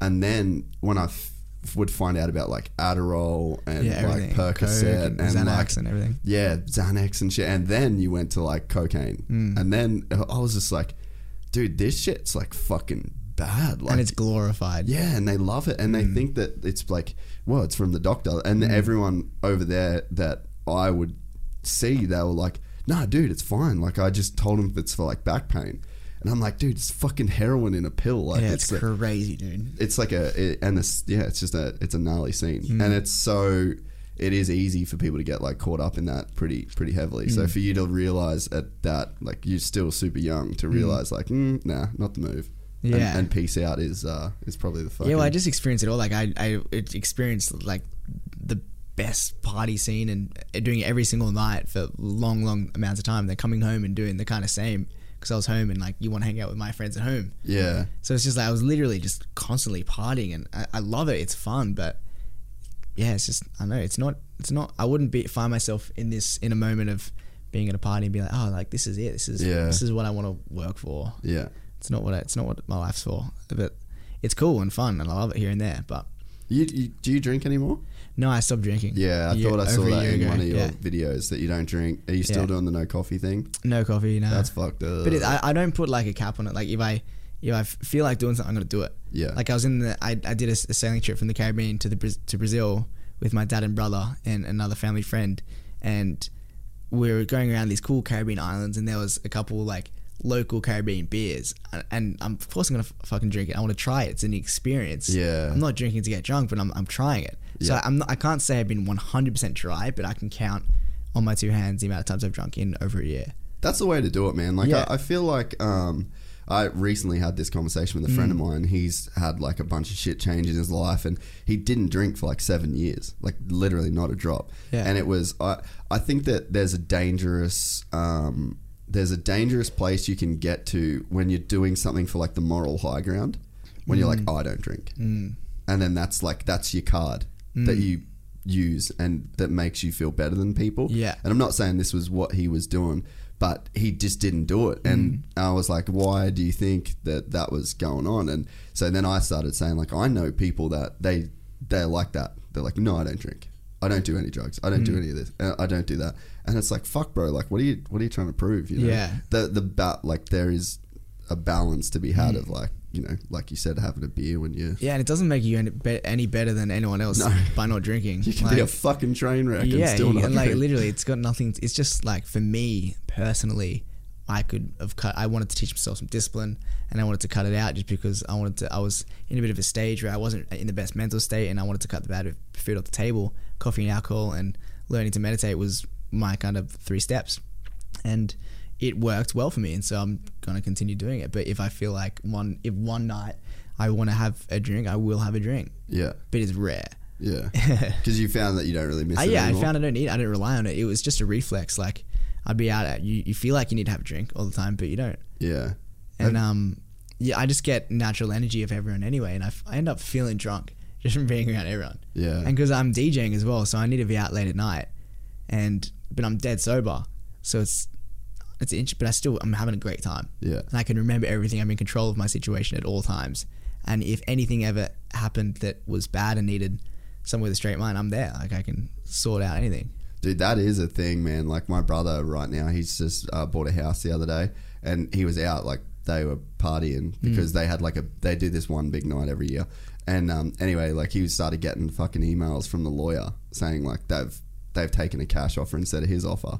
So he's like fucked, like drunk, and he's like reading this shit. And he just said he's like, dude, that's the first time I've thought about like not drinking hmm. because I was I just wasn't able to like quickly respond. Yeah. He's like, what if I lost this fucking house that I've been wanting to buy hmm. because I was just fucking drunk? Hmm. He's like, it would not that drinking those drinks would not have been worth Yeah, that exactly. like losing that house. Did you have like a good response from people that you like in your sort of you know like with followers and things like that when it came to that? Yeah, I've had a really good response, and I've had a lot of friends and people actually stop drinking as well because they've they've seen me do it, and um, it's just cool because like I don't want to, I don't want to be that guy that says I don't drink. Like, and Yeah. if you drink, I think bad of you. No, like if my friends get drunk, I'll b- make them scold twice as much because it's funny. Yeah. But um, yeah, I don't know. It's just you, you can't say you can't say your life's better without alcohol. You've never tried it, you know Yeah, yeah. and um, yeah, just I, I was just like, give it a go, have an open mind to it. You So- don't need to drink to have fun. So what was the um, what was the catalyst for you going down that road of like you know changing diet Hmm. and then no alcohol, meditating? Like, was there something that happened that was sort of traumatic to where you felt like you needed to make those changes? There was nothing major, but I was I did a paddle, the Molokai paddle, last year. Yeah, it was last year, I think. Yeah, it was last year. My ears are so cooked. but I did the Molokai paddle last year, which is um a, a world championship paddle in Hawaii from um, Molokai to Hawaii, Oahu. Yeah. and it's 32 miles, so like around What like, do they call that? Like this Valley of Bones or something? the Channel like of Channel Bones. of Bones. Yeah, yeah, yeah. yeah. That's It's where if anyone's a surf fan listening to this, it's where Eddie Aikau actually died. yeah. Um, but Did he die doing that race? no, It was just a. it was I think it was he was saving someone. Oh, really? Yeah, No um, shit. pretty hectic. But yeah, pe- people have died, and it's really sharky.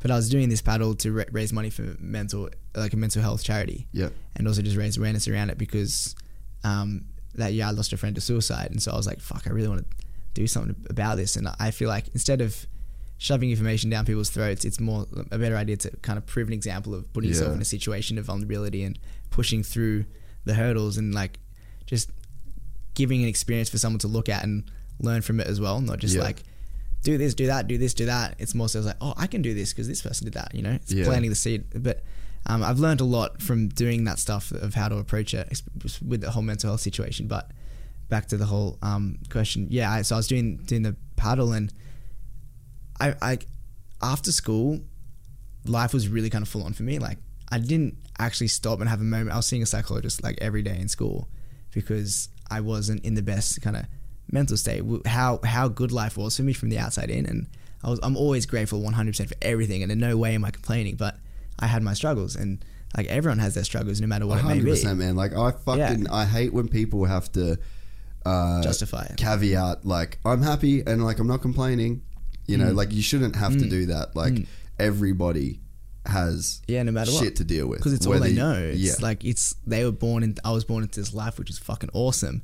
But like, I was experiencing a lot of pain through certain situations, social like bullying, intense bullying, and just the the the doubt in my mind of not knowing who I was, and when I was putting myself out there on social media, getting bullied for it, like all this shit combined, it would get, I would suffer a lot. I had a lot of anxiety, and depression, and then so I was going to school counselor a lot to to deal with that, and then being in a situation where I was at school and even on social media in, in Australia, it's like the tall poppy syndrome where people just want to drag you down, drag you Yeah. down. I experienced that a lot.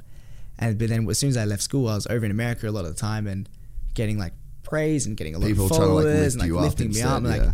it, was- it was cool, and I was like, oh yeah, sweet, like I'm on my way. But then it got to the point where I'm trying to advocate for mental health and like provide an example, but I, I hadn't actually like put a nail on the head with my own like shit that was going on. So I decided to see a psychologist, and I wanted to like just just get professional advice and learn a bit more about myself and also just how I can better myself, etc., etc. And then he actually prescribed me antidepressants. It's like, yeah, look, I, I think it's it was last resort, and I think you should get on these. And I was like, fuck, like that's a moment. That's a moment there when someone's like, yeah, take this pill. This is gonna make you happier. And so I took one of them. It was it was Lexapro, and I remember thinking like, I haven't even given myself a chance. Like I haven't even tried. I'm not gonna rely on this just to make me happier. Like and you're young. and I'm young too. And so I was like, okay, drinking, depressant, get rid of that. Easy. Coffee gave me anxiety sometimes, get rid of that. Meditation, you never hear someone meditate and say, oh, I feel shit. Yeah, I'm depressed after meditating. Yeah, you never hear that. It's like, what? So I, you know, kind of worked on that and I started to feel a little better. And then I was like, okay, I, I don't need to drink anymore. And I'm, I got, got a lot more mental clarity and I wanted to teach myself some discipline. And once I found that I did have discipline, I got a little bit more like nicer to myself because I feel like if you don't, if you're making all these goals inside your head and then you're not actually following through with them all the time, you're hard on yourself all the time and it's not good. So it's like once you actually see yourself doing something that you've said you're going to do, you feel really good about it. Yeah. There's the like the do something principle. Mm. So like if you've got something that is because this is what I struggle with. Like I, I've I've always felt like I've got way more potential than that I've actually ever lived up to, Mm. and then that's heavy when you get to be fucking thirty and you're like still feel like you've done nothing, Yeah. even though in reality you You've get all of these people that say that you have, but Mm. to your own expectations, and sometimes that gets crippling to the point where it's like you can't even send an email Mm. You know, it's like it's sitting there, it's in your inbox. You know, you got to respond. It's good for you to respond to that email. It's somebody that wants to do something, or it's a, whatever, and it's like you can't even do it. Hmm. And so there's a principle in uh, psychology called the like do something principle, where you literally just have to get up and do something. Hmm. Like there's some because there's like certain like resistance that you push back on yourself, and whether it's for like you're unhappy with yourself, you hmm. don't think you're worth getting what you're chasing, all of those different things. But there's some stuff that is no resistance, like taking a piss. Like you need to take a piss Mm. if you need to take a piss, and like your body doesn't fight that. Mm. Like it not you're not just gonna sit on the couch like, no, Yeah. no, I'm not doing it. So it's like you use that. So it's like use something that is uh, easy for you to do. Yeah. And then instead of sitting back from the couch or whatever, so start there and then do something else that's kind of easy and gather momentum of like doing stuff because the whenever I get down or feel shitty about myself, it's when I'm just not doing things. Mm, me too. 100% relate. That was so cool what you said then because like without even like I haven't really heard it being put like that, but like yeah, I 100% relate to it. Like I'll find myself sometimes even just like scrolling Instagram aimlessly and I feel shit. Or like when I'm not doing anything, I feel shit and But you're thinking about what you want to be doing while you're doing it. and I've got a clear indication of what I need to do, but I'm just like I'm just pure procrastination. Yeah. I'm just like I of just avoiding it and I'm just like like what? It doesn't make sense, huh? it doesn't make sense, but I'm doing it. And I'm like, but I hate it. And then I'm like in a hole of feeling shit, but I know what I got to do, but I'm not doing it. It's just like I'm in a circle. I'm in Yeah. a rut. But then the simplest thing, like making your bed. Yeah. I make my bed every single morning because that's just the first challenge of the day. Yeah. And uh, there's there's a Navy Seal speech about it that I watched like, on YouTube a couple years ago about you know how they all have to make their bed first thing in the morning because automatically your brain's done one thing and one chore and you- you're already accepting to the next thing and you're just already on your way. You've started your day by doing something. Yeah. And so whenever I find myself in a rut, I'm like, okay, is my room clean? I start cleaning my room, and then things just unfold. And then you know, once once you start, you do one thing, it leads to another, Yeah. rather than just putting it off. And I think too, like with the the bed thing, is like a really cool one because it's like uh, it's like a win. I feel like your brain keeps a track of like wins and losses, mm. and it's like when you walk out of your room and you don't make your bed, or you like don't eat something for breakfast, like you don't cook yourself breakfast, and then because I'm like that with like coffee. Like, because I've got a really sick coffee machine. I fucking Sick. love coffee. I love coffee, dude. I absolutely love coffee. Yeah, I love the could. smell of That's it. the one thing I'm not giving up. but like, I sometimes I'll be just lazy. So I've got Mm. this fucking sick machine. Everything's great, and I make good coffee. And then sometimes I'll just like I'll.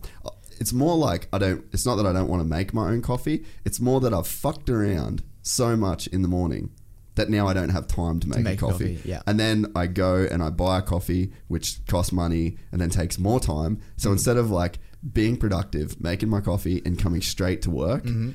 I've now fucked around. Mm-hmm. I've not made a coffee. I've had to go out of my way to buy a coffee. Then I'm probably scrolling on Instagram while I'm waiting. Waiting, yeah. It's just like it's this momentum build of like letting yourself down. It's like Yeah. you, you let yourself down there. Now you're fucking on Instagram. Now you're spending money that you don't want to spend, and now you're fucking late for work. Yeah. and, and it's like It's like the when in Rome. Yeah, just yeah. like doing uh, everything that's not the best for you. Yeah, exactly. So it's like I don't, it, it is so important to just like have that mental awareness, and Mm. it's like you know, like you said, like oh, I haven't heard it being put that way. Like f- you know, you can look for these things. Mm. Like that's what's so good about the internet right now is like you can find so many fucking different ways to to look at it and Yeah. identify.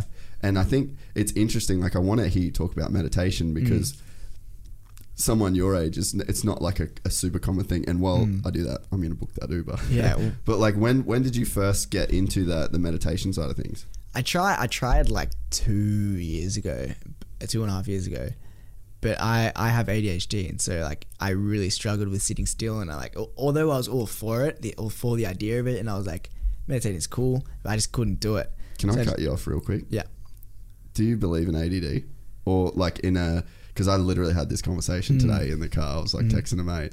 Do you think ADD is real, or do you think that it's like a square peg in a round hole kind of situation where that's like the label that they put a kid that just really doesn't give a fuck Hmm. about whatever boring shit is going on at school. Like some kids can be into it, other kids can't, and it's Yeah. like you're the kind of person that wants to jump out of a fucking plane. Mm. Like that kid at nine is not gonna want to like behave at school, Yeah. right? Like I don't know. What do you think about it? Is it like a medical I think, thing? I think in some cases definitely medical, but also like in like in a lot of most cases you could be 100 percent right. Of just it's just the person isn't suited to this environment, so like let's put this put this person that's not suited in this environment in this other environment of being labeled ADHD, ADHD, Yeah. ADD or whatever. Um, so yeah, I, I don't know. I I'm not. I can't really 100 percent answer that. I mean, I I went and I had like a lot of those brain scans and stuff, and I did see my brain and with the things that I wasn't passionate about, had I was like, Yeah, you just shut them down. Yeah, Shut 'em down, Because like I was the exact same, dude. Yeah.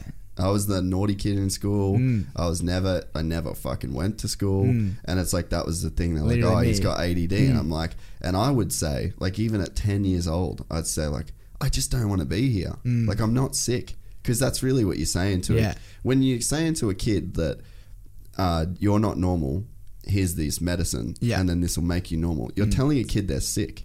Yeah. And it's like, I'm not sick. I don't give a fuck. Yeah. I don't want to be here. Yeah. Like that, you know, and that was that was me. So I mean, that was like my experience, and that led to a lot of crazy shit Yeah. in my life with that stuff because, man, my teacher was a fucking cunt. Like she put Jason medical, uh, Jace's meds. Eleven thirty, and then at eleven thirty, all the kids in class would be like, "Oh, it's time to take your tablets." Oh, dude, yeah. Like gnarly, shit. and I'm like, "The fuck are we doing here? Like, this doesn't seem like this is super not- it's not productive." right. Yeah, it's not a good environment. Yeah, I mean, I was prescribed Ritalin and Concerta, like long-lasting and short-lasting medication that I had to take to go to school, and I hated it. I absolutely, it would make me like just question everything about what I wanted to say and do. I, I, although it made me concentrate, I don't know. It's just I, I avoided taking it.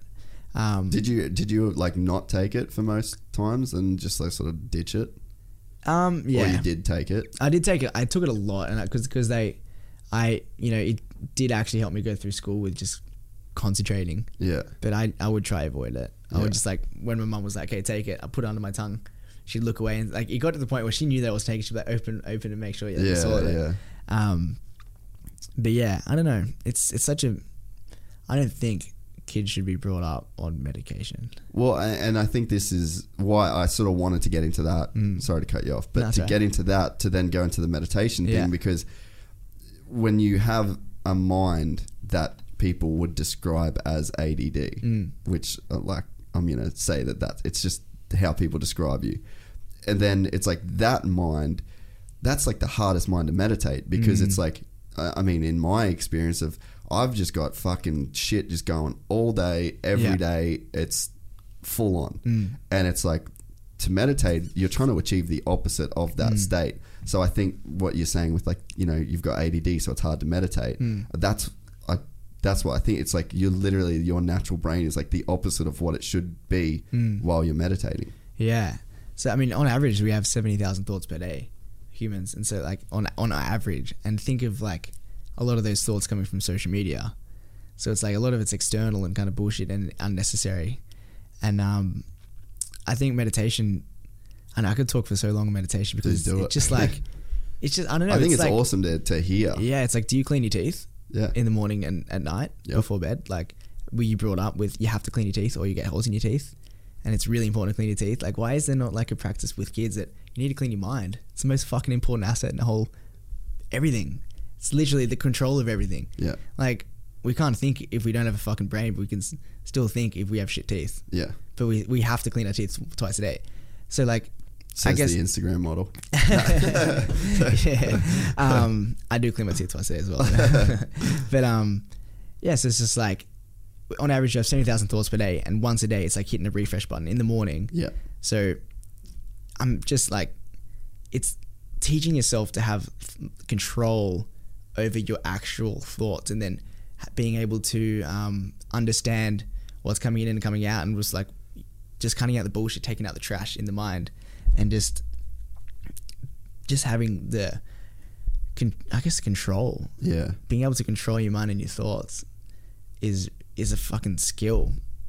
And so teaching myself to sit down 20 minutes, I have this kind of this my friend Chris Sol and Rochelle Fox, they have a company called Mindspo. They actually live in Bali, have a, a, a villa in Bali and they run all these retreats and stuff, but they really have have helped me with my journey in learning meditation and given me a lot of the science behind it and everything and just like meditation's cool. Like I don't know why it's it, there's just a bit of stigma around meditation being like, oh, like, uh, like, Yeah, yeah. you know, it's kind of boring, old school. It's going away though, shit. it's sure. definitely going away. Yeah. Especially when people like you talk about it, you know, which is cool. And it's weird. I mean, five years ago, if I was, I'd be like, fuck meditating. What Mm. the fuck? But now I've I told myself I can sit still, 100 percent, completely still for 40 minutes, I think, with my eyes closed and just like just pure quiet. Dude, how hard would have that been the first day of meditating? So hard, so hard. Like but then, pretty much impossible, right? Yeah, and but that's the thing. It's like literally convincing your mind that you do have time to meditate. It's not that you, it's all, there's there are three things people say. Or not three. It's just like I can't meditate. I don't have enough time, or I can't meditate because I just can't sit still. I can't meditate because I don't know how to do it right, or I'm bad at meditating. There's no such thing as a bad meditator.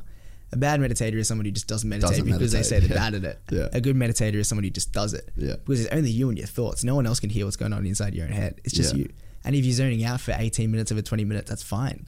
At least you're bringing it back, and at least you're letting all those thoughts go, and then you're clean. You're like you- you're sweet. You've done a lot of unnecessary thinking that it's not unnecessary, but you're just like it's just hitting the refresh button every single day, opening a new page in your, your notebook and approaching it with a fresh mind.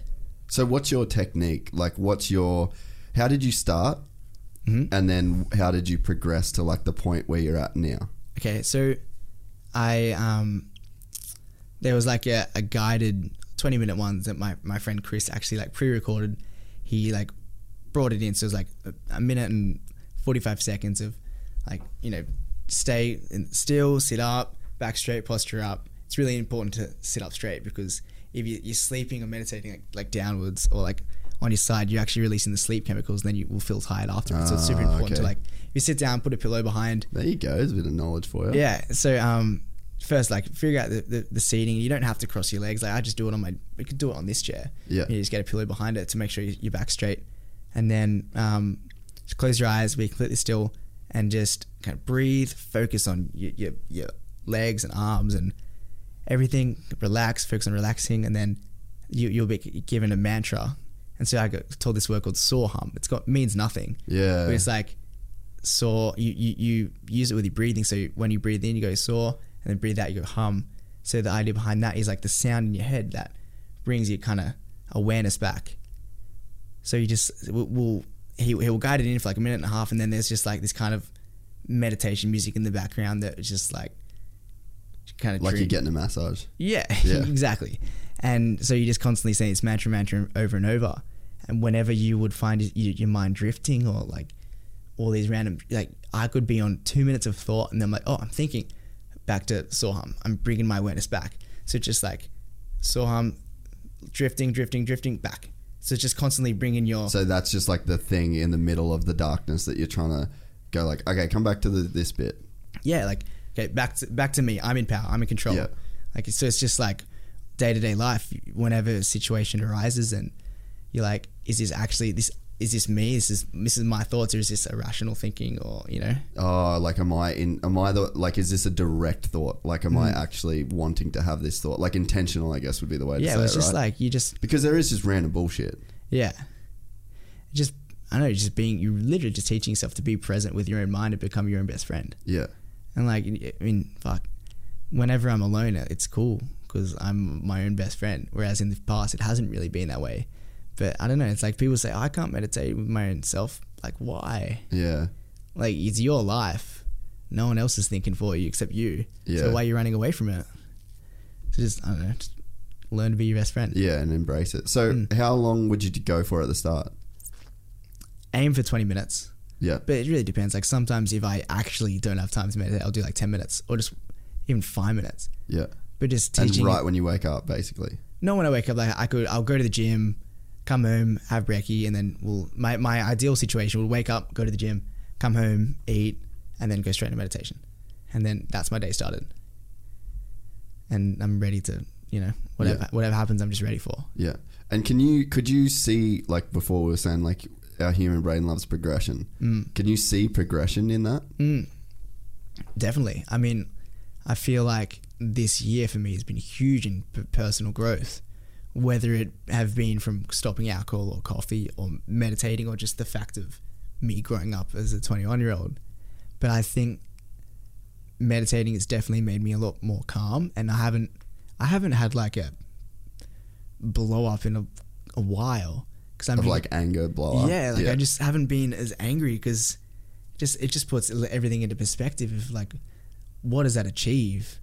You know, like sure emotions can get a little out of control sometimes, but then when, when you meditate, you have more control over, the, over Yeah. it. So I'm like, I don't have to react to things like this. I can react to it with a bit of a rational and um, like a, a calmer mindset that is just way more con- um, way more successful with Yeah. results. Yeah, yeah, and I mean it's it's you know like we said at the start too. Like I feel like all of our like our generation of anyone that's in like a lot of people that listen to this are like big into the action sports sort of hmm. stuff. It's like we're all fucking meditating every time we go to the hmm. track, and that's why like you crave it. Like you hmm. crave surfing. I think Yeah. that's why you get it. Obviously, it ticks like the you're getting better at something. You're getting the endorphins from the physical activity. But it's also like for me at least, it's like I'm fucking out. Like I'm out. I've checked out all the shit that's going on. Mm. I'm done. Yeah. and that's the same with me with jiu-jitsu now. It's like mm. I go there and there's I'm literally trying to stop a dude from fucking choking me,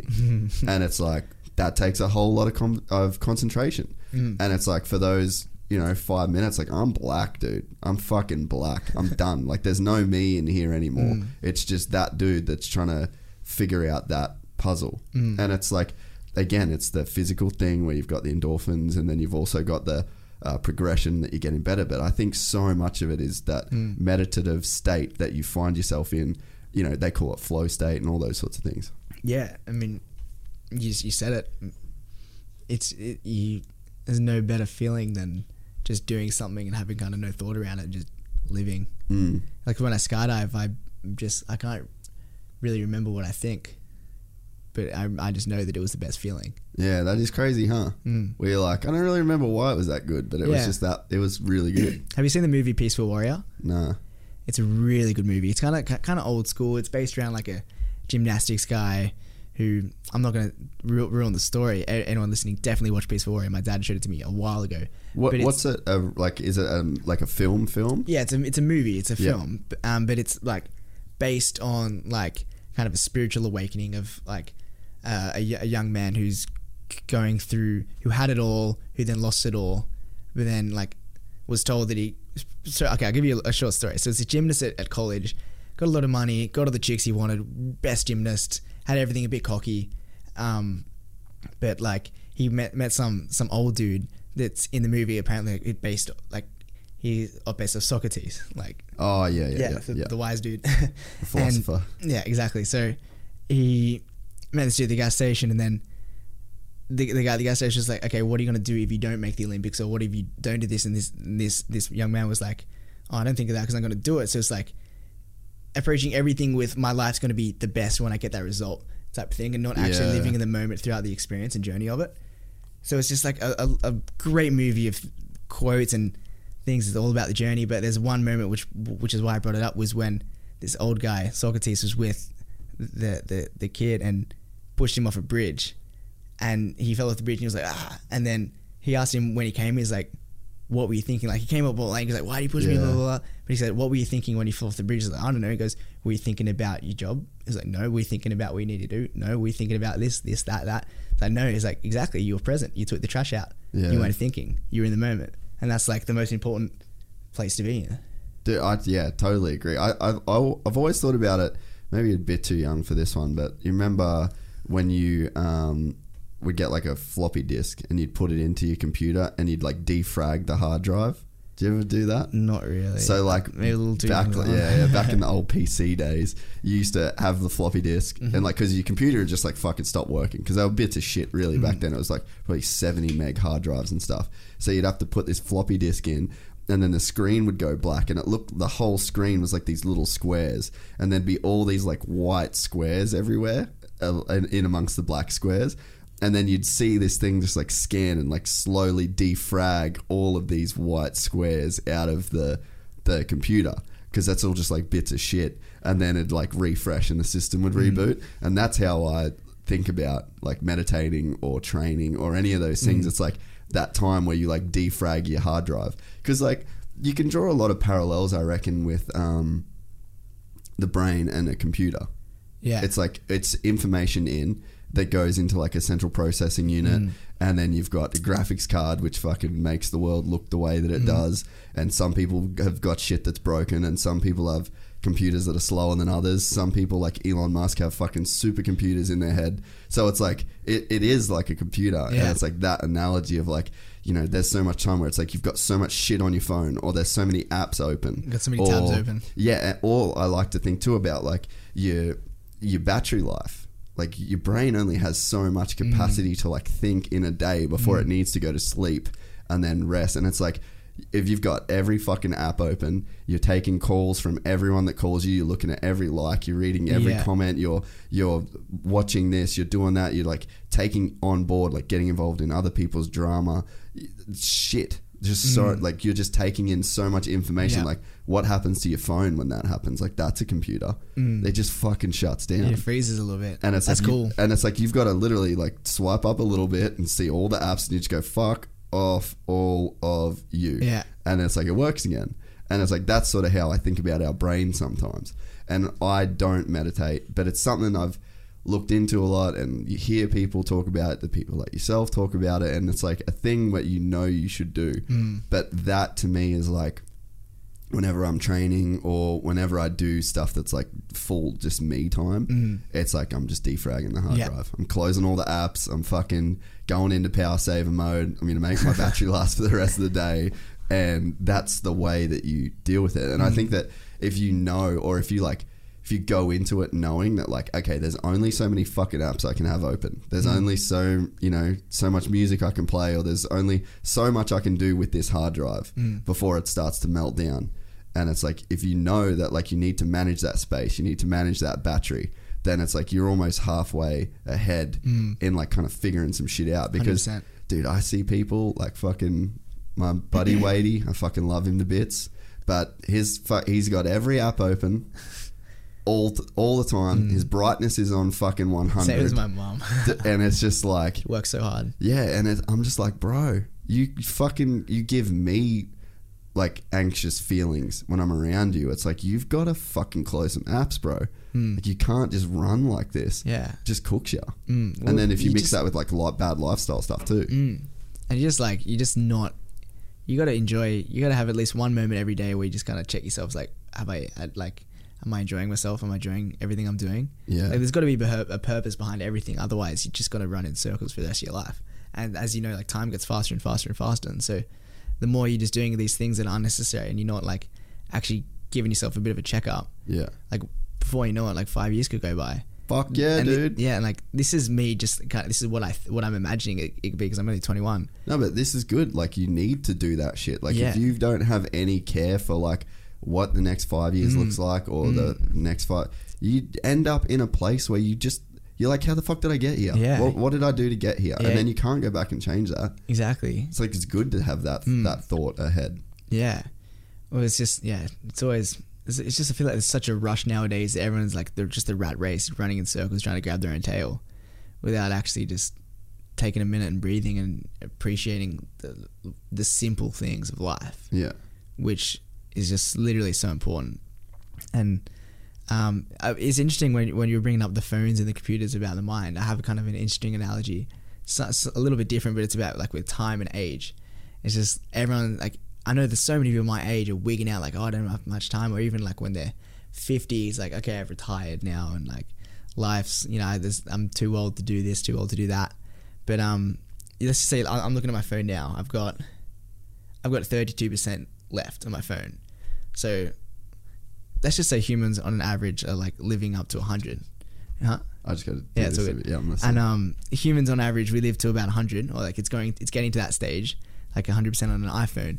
So I'm 21, so essentially I've got 79% left in my phone, so I've got a fuckload of time. fuck yeah, you do. So yeah, so but like let's just say it's the same 30. I've got 70. Like you're you're on your phone, you got 70% left. You got a lot of time. You can open the apps that suck out the most time. I Yeah. can open I, I can Instagram for like half an hour and get down to 40%. That's a lot, you know. But why is people getting to like 30 or 40 and thinking that they don't have enough time to literally just restructure their life if it's necessary? yeah. Yeah, no, There's so much time left. that's the one thing with when you're coming on here because I'm like I'm ten, literally 10 years older than you and I don't normally talk to people that are young and I'm like I wonder what headspace Mm. this guy's in like you've got a fucking insane life like all the stuff that you've got going on Mm. and it's like it would be so easy for you to be a fucking wanker mm. and not have any. And I mean, you could be a good guy and everything, but like be a mm. wanker in terms of like Yeah. the future and like this will last forever. I'm gonna be this guy forever. I'll mm. just keep going. I'll just keep getting followers. I'll just keep like, but not actually having a connection to like the the shit that you're talking about, like the real stuff and like being Yeah. grounded as as a person. And I think that that is the stuff from my experience mm. that it's like that is what will help you as you do go along. Because it's like the more like stingy you can be with your time and the relationships that you have and because like I've wasted fucking years on people. Mm.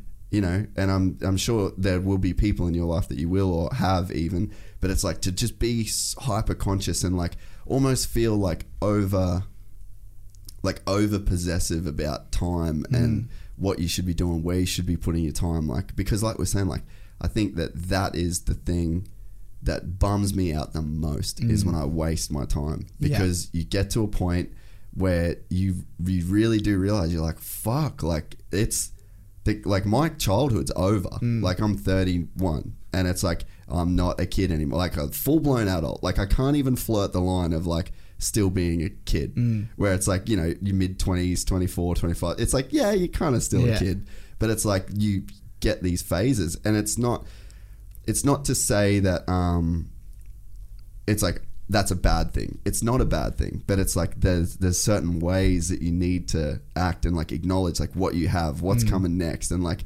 make sure that you know what's going on around you. So it's like that time won't get wasted mm. because it's like that's the biggest shame of all, and like that's something that I've been thinking so much about lately. Is just like don't waste time. You Yeah. don't have enough, mm. and especially like when you put it like that analogy, it's like you've got 79% left and it's like fuck it's 79% like if i'm looking at my phone I can play Fruit Ninja for like two hours, that's exactly dude. And it's like you i can see my phone at 79% and go fucking hell i'm gonna have to charge this bitch soon. Like this might not get me through the day. Yeah, gnarly. Yeah, it's cool. Uh, i'm just gonna do this fucking thing i'm struggling Get with that this. Uber. yeah. I'm s- I'm a, such a terrible multitasker. yeah You can't. It's impossible to talk deep subjects while ordering an Uber. trying to do both here. I'm not doing, maybe not doing the best job, but probably not doing the worst either. Um, yeah, this is, uh, that's what. right, There's a really cool photo I saw recently that I really related with.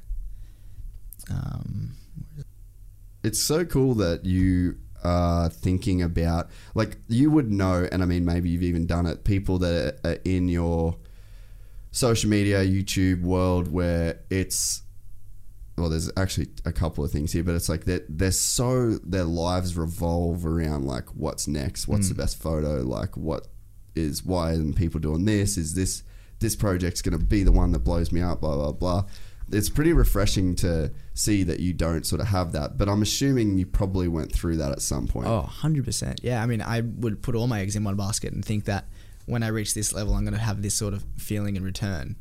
Like, it, like, it's, happiness isn't a transaction, it's like a mindset. It's like, you got to really Cultivate it. yeah, you gotta like it's you gotta put work in for, in for yourself to really like you're not gonna get big biceps by not going to the gym. Wanting big biceps. yeah, Yeah. exactly. But like, and you're not gonna get happy by not doing the things that make you happy.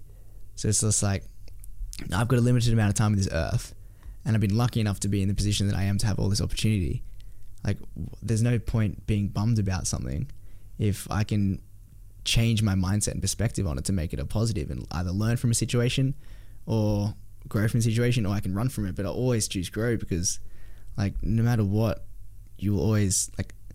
There's there's no such thing as wasted time if you've created a new experience. Yeah. And so, taking that mindset, you can literally learn from absolutely any experience because it's all perspective and there's never nothing going on.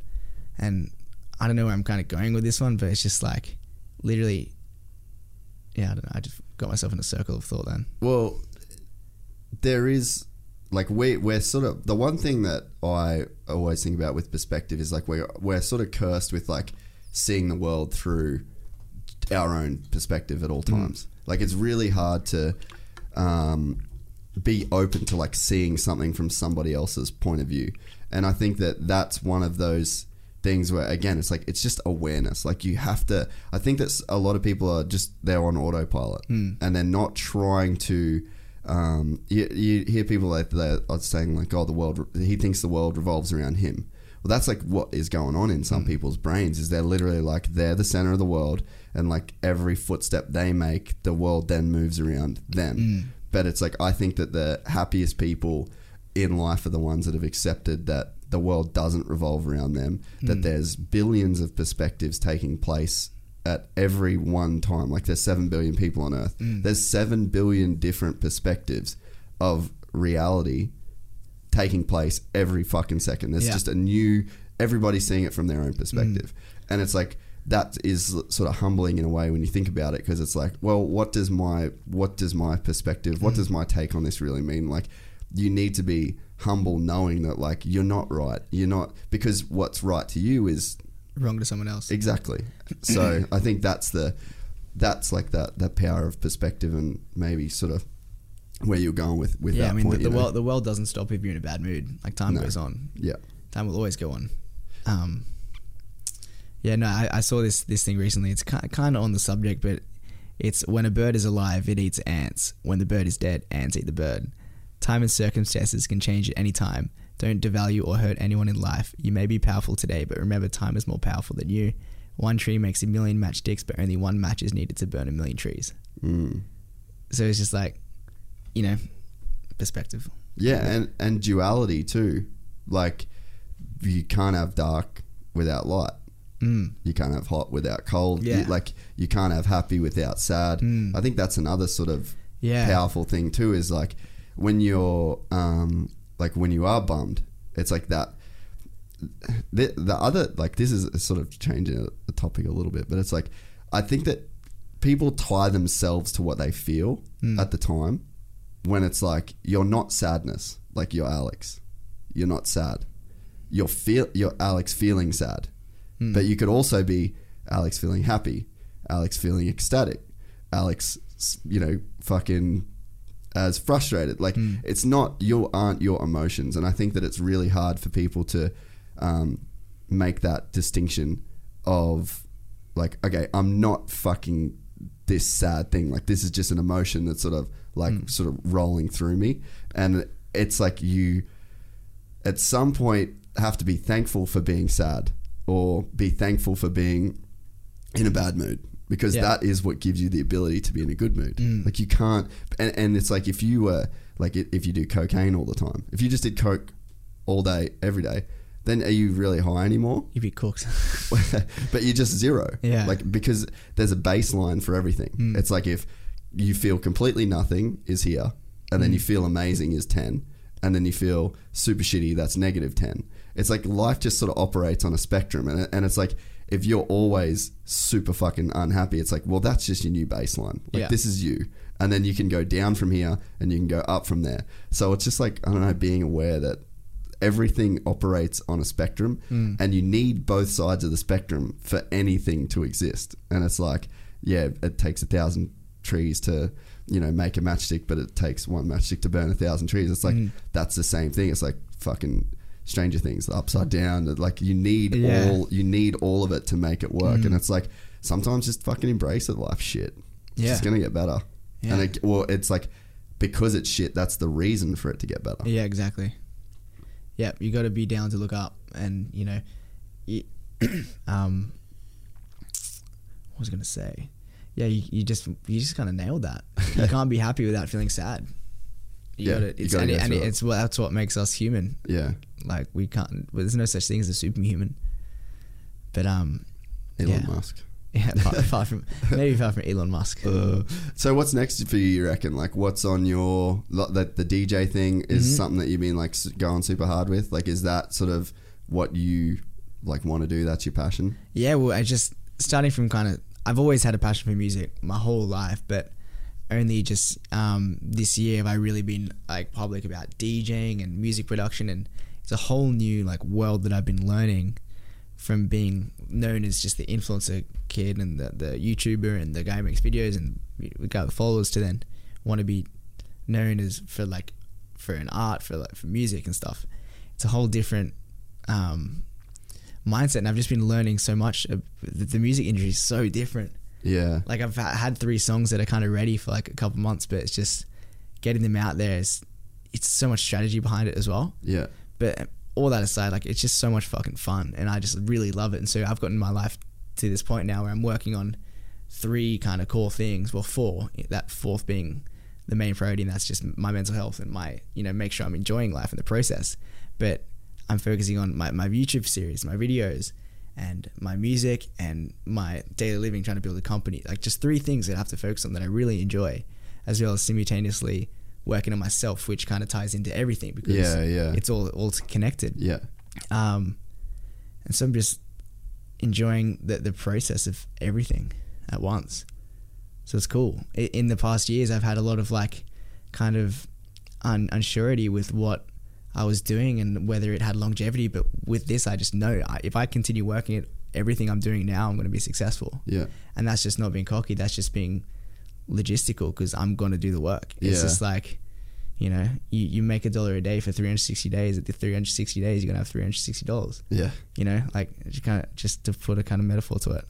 Yeah, no, it's cool, man. It's cool to see that, you know, because like you said about the whole tall, tall poppy syndrome thing, Mm. it's like we definitely don't like people that are like really good at sports and then try and be a rapper Mm. or have like a big YouTube channel that want to make music. Like Mm. that's that's a hard thing to do, and it's very easy to go like, all right, this is the formula that works. I'm just going to keep doing this. But if it's not satisfying you, then you know there is really no reason to do Mm. it. So it's cool that you've got the balls to, at, at your age, to just go fucking. I'm doing it. This is what I want to do. Yeah, which is cool. I mean, I was in a very, I was in kind of like a, with all my uncertainty with the longevity behind things, I, I was comfortable. Like I was making a lot of money through brand deals, and I was making like a lot of money through what I was doing. But it just like, I wasn't content, and I was always, just, I just, I was, there wasn't that fulfillment inside me that I was Yeah. kind of living up to my purpose. And my purpose is to, to um, create an example for people to then make their lives better for themselves. Like Yeah. I want to, I want to show people that they can push through the hard shit and they can do, they can follow their dreams and just not like not give a fuck. Yeah. I don't give a fuck. I used to give a fuck, and I give a fuck about myself and my friends and everything. But when it comes to like, What other people think. yeah, I don't give a fuck because Yeah. it's one because I meditate and I only care about my own opinion when it comes to things that actually hurt my feelings. Um, but also just I'm just doing what I love. It's my life, and that's it. It's I don't know. I don't know how else to put it. Yeah, no, it's fucking, it's cool, dude. It's was it weird going through that whole, like you reached like a pretty weird level of like fame through the YouTube thing and the Mm. Yeah. Instagram thing, and you're like the first generation to go through it. It's like, you know, pick a fucking career like a famous singer. Yeah, It's like we've got Madonna, we've had Lady Gaga, we've had fucking Amy Winehouse, like all of these people. It's like we've seen it. People know. Then you get managers who know how to deal with them. You get uh, like because the weird thing with YouTube is like you're the producer, so you're the one that's like filming everything, you're editing everything. Then you're the talent. Then you're the person that has to do the YouTube comments and see the feedback, and then you're the person that has to do the brand deal, do the invoice, get the money, watch your YouTube revenue go up or down, deal with like it's a really fucking weird it's weird. like job to have, and it's like a lot of pressure for it, like a you know between seventeen and twenty one, like it's been for you. Mm. And it's, I mean, there's so many different emotions that you're kind of handling at once. But the one thing that was kind of the biggest wig out was I'm editing my own videos, having to watch myself Dude, right, for three to four hours every single fucking day. And I'm also having in the back of my mind that this is going out to potentially like a million plus people Yep. of, of their judgments around me and how I'm acting. And I'm like, I don't have someone with me all the time to tell me, oh, I don't think you should put that in. Or like, yeah, put that in. I'm just like, I'm just wigging out. Like sometimes I'm like, is this me? Is this not me? Like, fuck. I'm in a rut. But you know, that's what's that's what's so good about having an editor now. Like, I just don't think about it. Yeah. He sends Jimmy. I'm like, yep, cool. Change this, maybe that, that, that. But then I post it. That's the one thing with this that, like, I'm glad you said that actually, because that's like the biggest thing for me. Like, I don't even listen to these. Like, Mm. I mute this entire thing. Like, I will never hear this conversation again after we do it. It's like me with my podcast as well. Oh, really? Yeah. I didn't even know you had a podcast. I just do it here and there. Oh, that's sick.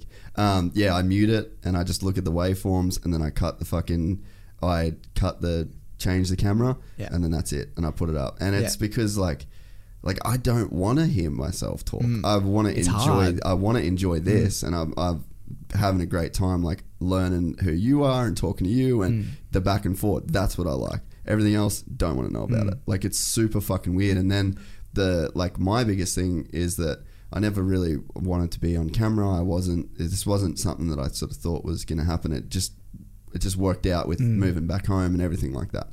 And it's like the biggest thing for me is the the fear of like people thinking that I'm doing it for all of those above reasons, and it's like fuck, like how do you? But you can't control what Yeah. people think of you. Never. But it's still such a trip, and then you know, like the there's there's podcasts that I do with people that are fucking like big people, and it's like you know as well that like they don't want to hear you talk, dude. Mm. They just ask the fucking question and let them talk. But it's like because that's what the people, you know, somebody's fans want. But it's like that's not what the person in the room wants. The person in the room doesn't want someone to go, "How old are you? 16. What do you? When did you become famous for this? Oh, I did this." You know, it's not like mm. that's not a fun interaction for people, or to like force people to talk about themselves mm. for you know we've been going like fucking two hours. It's like a lot of people don't want to sit and talk about themselves and their achievements and It's what like biting done. your own teeth. yeah, It's hard. it's weird, huh? Yeah. So yeah, it's definitely like that whole thing. And I mean, I can't imagine going through it at the level that you're at and the people that are watching you Mm. and at the the age that you had to deal with all that shit.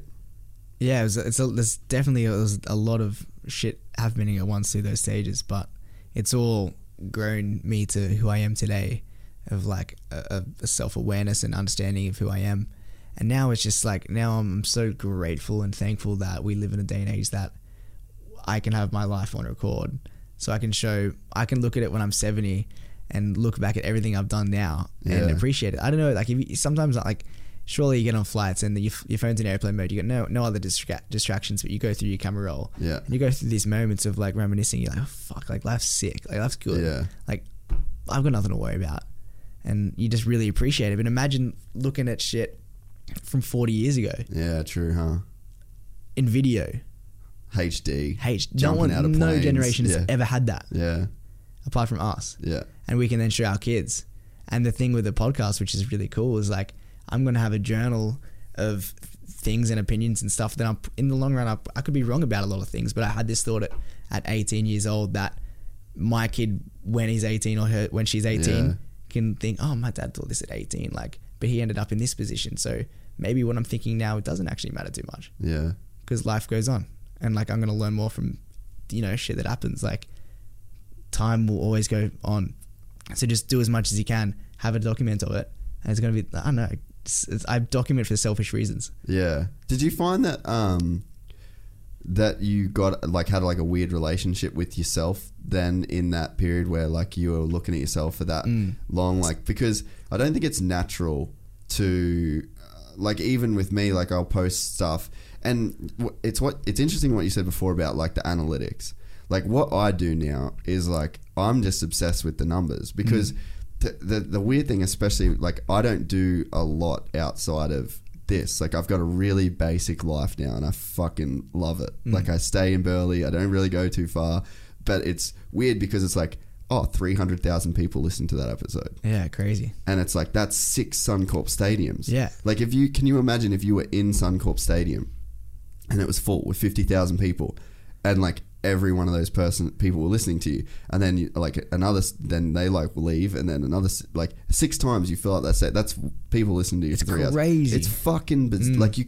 I don't think that you can actually process that. Like, Mm. I don't think that there's a way to like because I I actually what made me think about that was the when I started the podcast, the first episode that got fifty thousand downloads Crazy. of the thing. I was I actually went to a footy game and the thing come up on the screen. It was like fifty two thousand six hundred whatever sold out crowd. So then I went on my phone and I checked the stats because I knew the episode was about to be at fifty thousand, and I looked and it had fifty two thousand something, and I was like, universal moment what the fuck? Like that's weird. Hmm. And then it grows from there, and it's like a million downloads, two million, and you're like, fucking, it's weird. Like so, it's just it, it is, and then like then you sit and you're posting stuff, and then you're like looking and you're gauging the response, and you don't really have too much of a like you don't have face to face interaction with these people. You don't have you know, like a hundred of them might comment out of the three hundred thousand or whatever. Like you don't have the interactions. It's really hard to quantify. S- But you end up, you know, that like okay, the more people listen to this, the more money I make. Mm.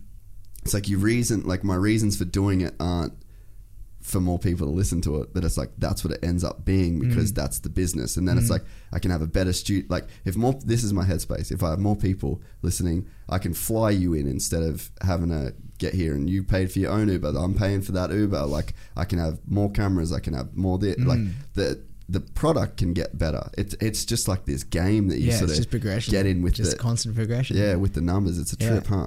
it's cool though. It shows you really enjoy it.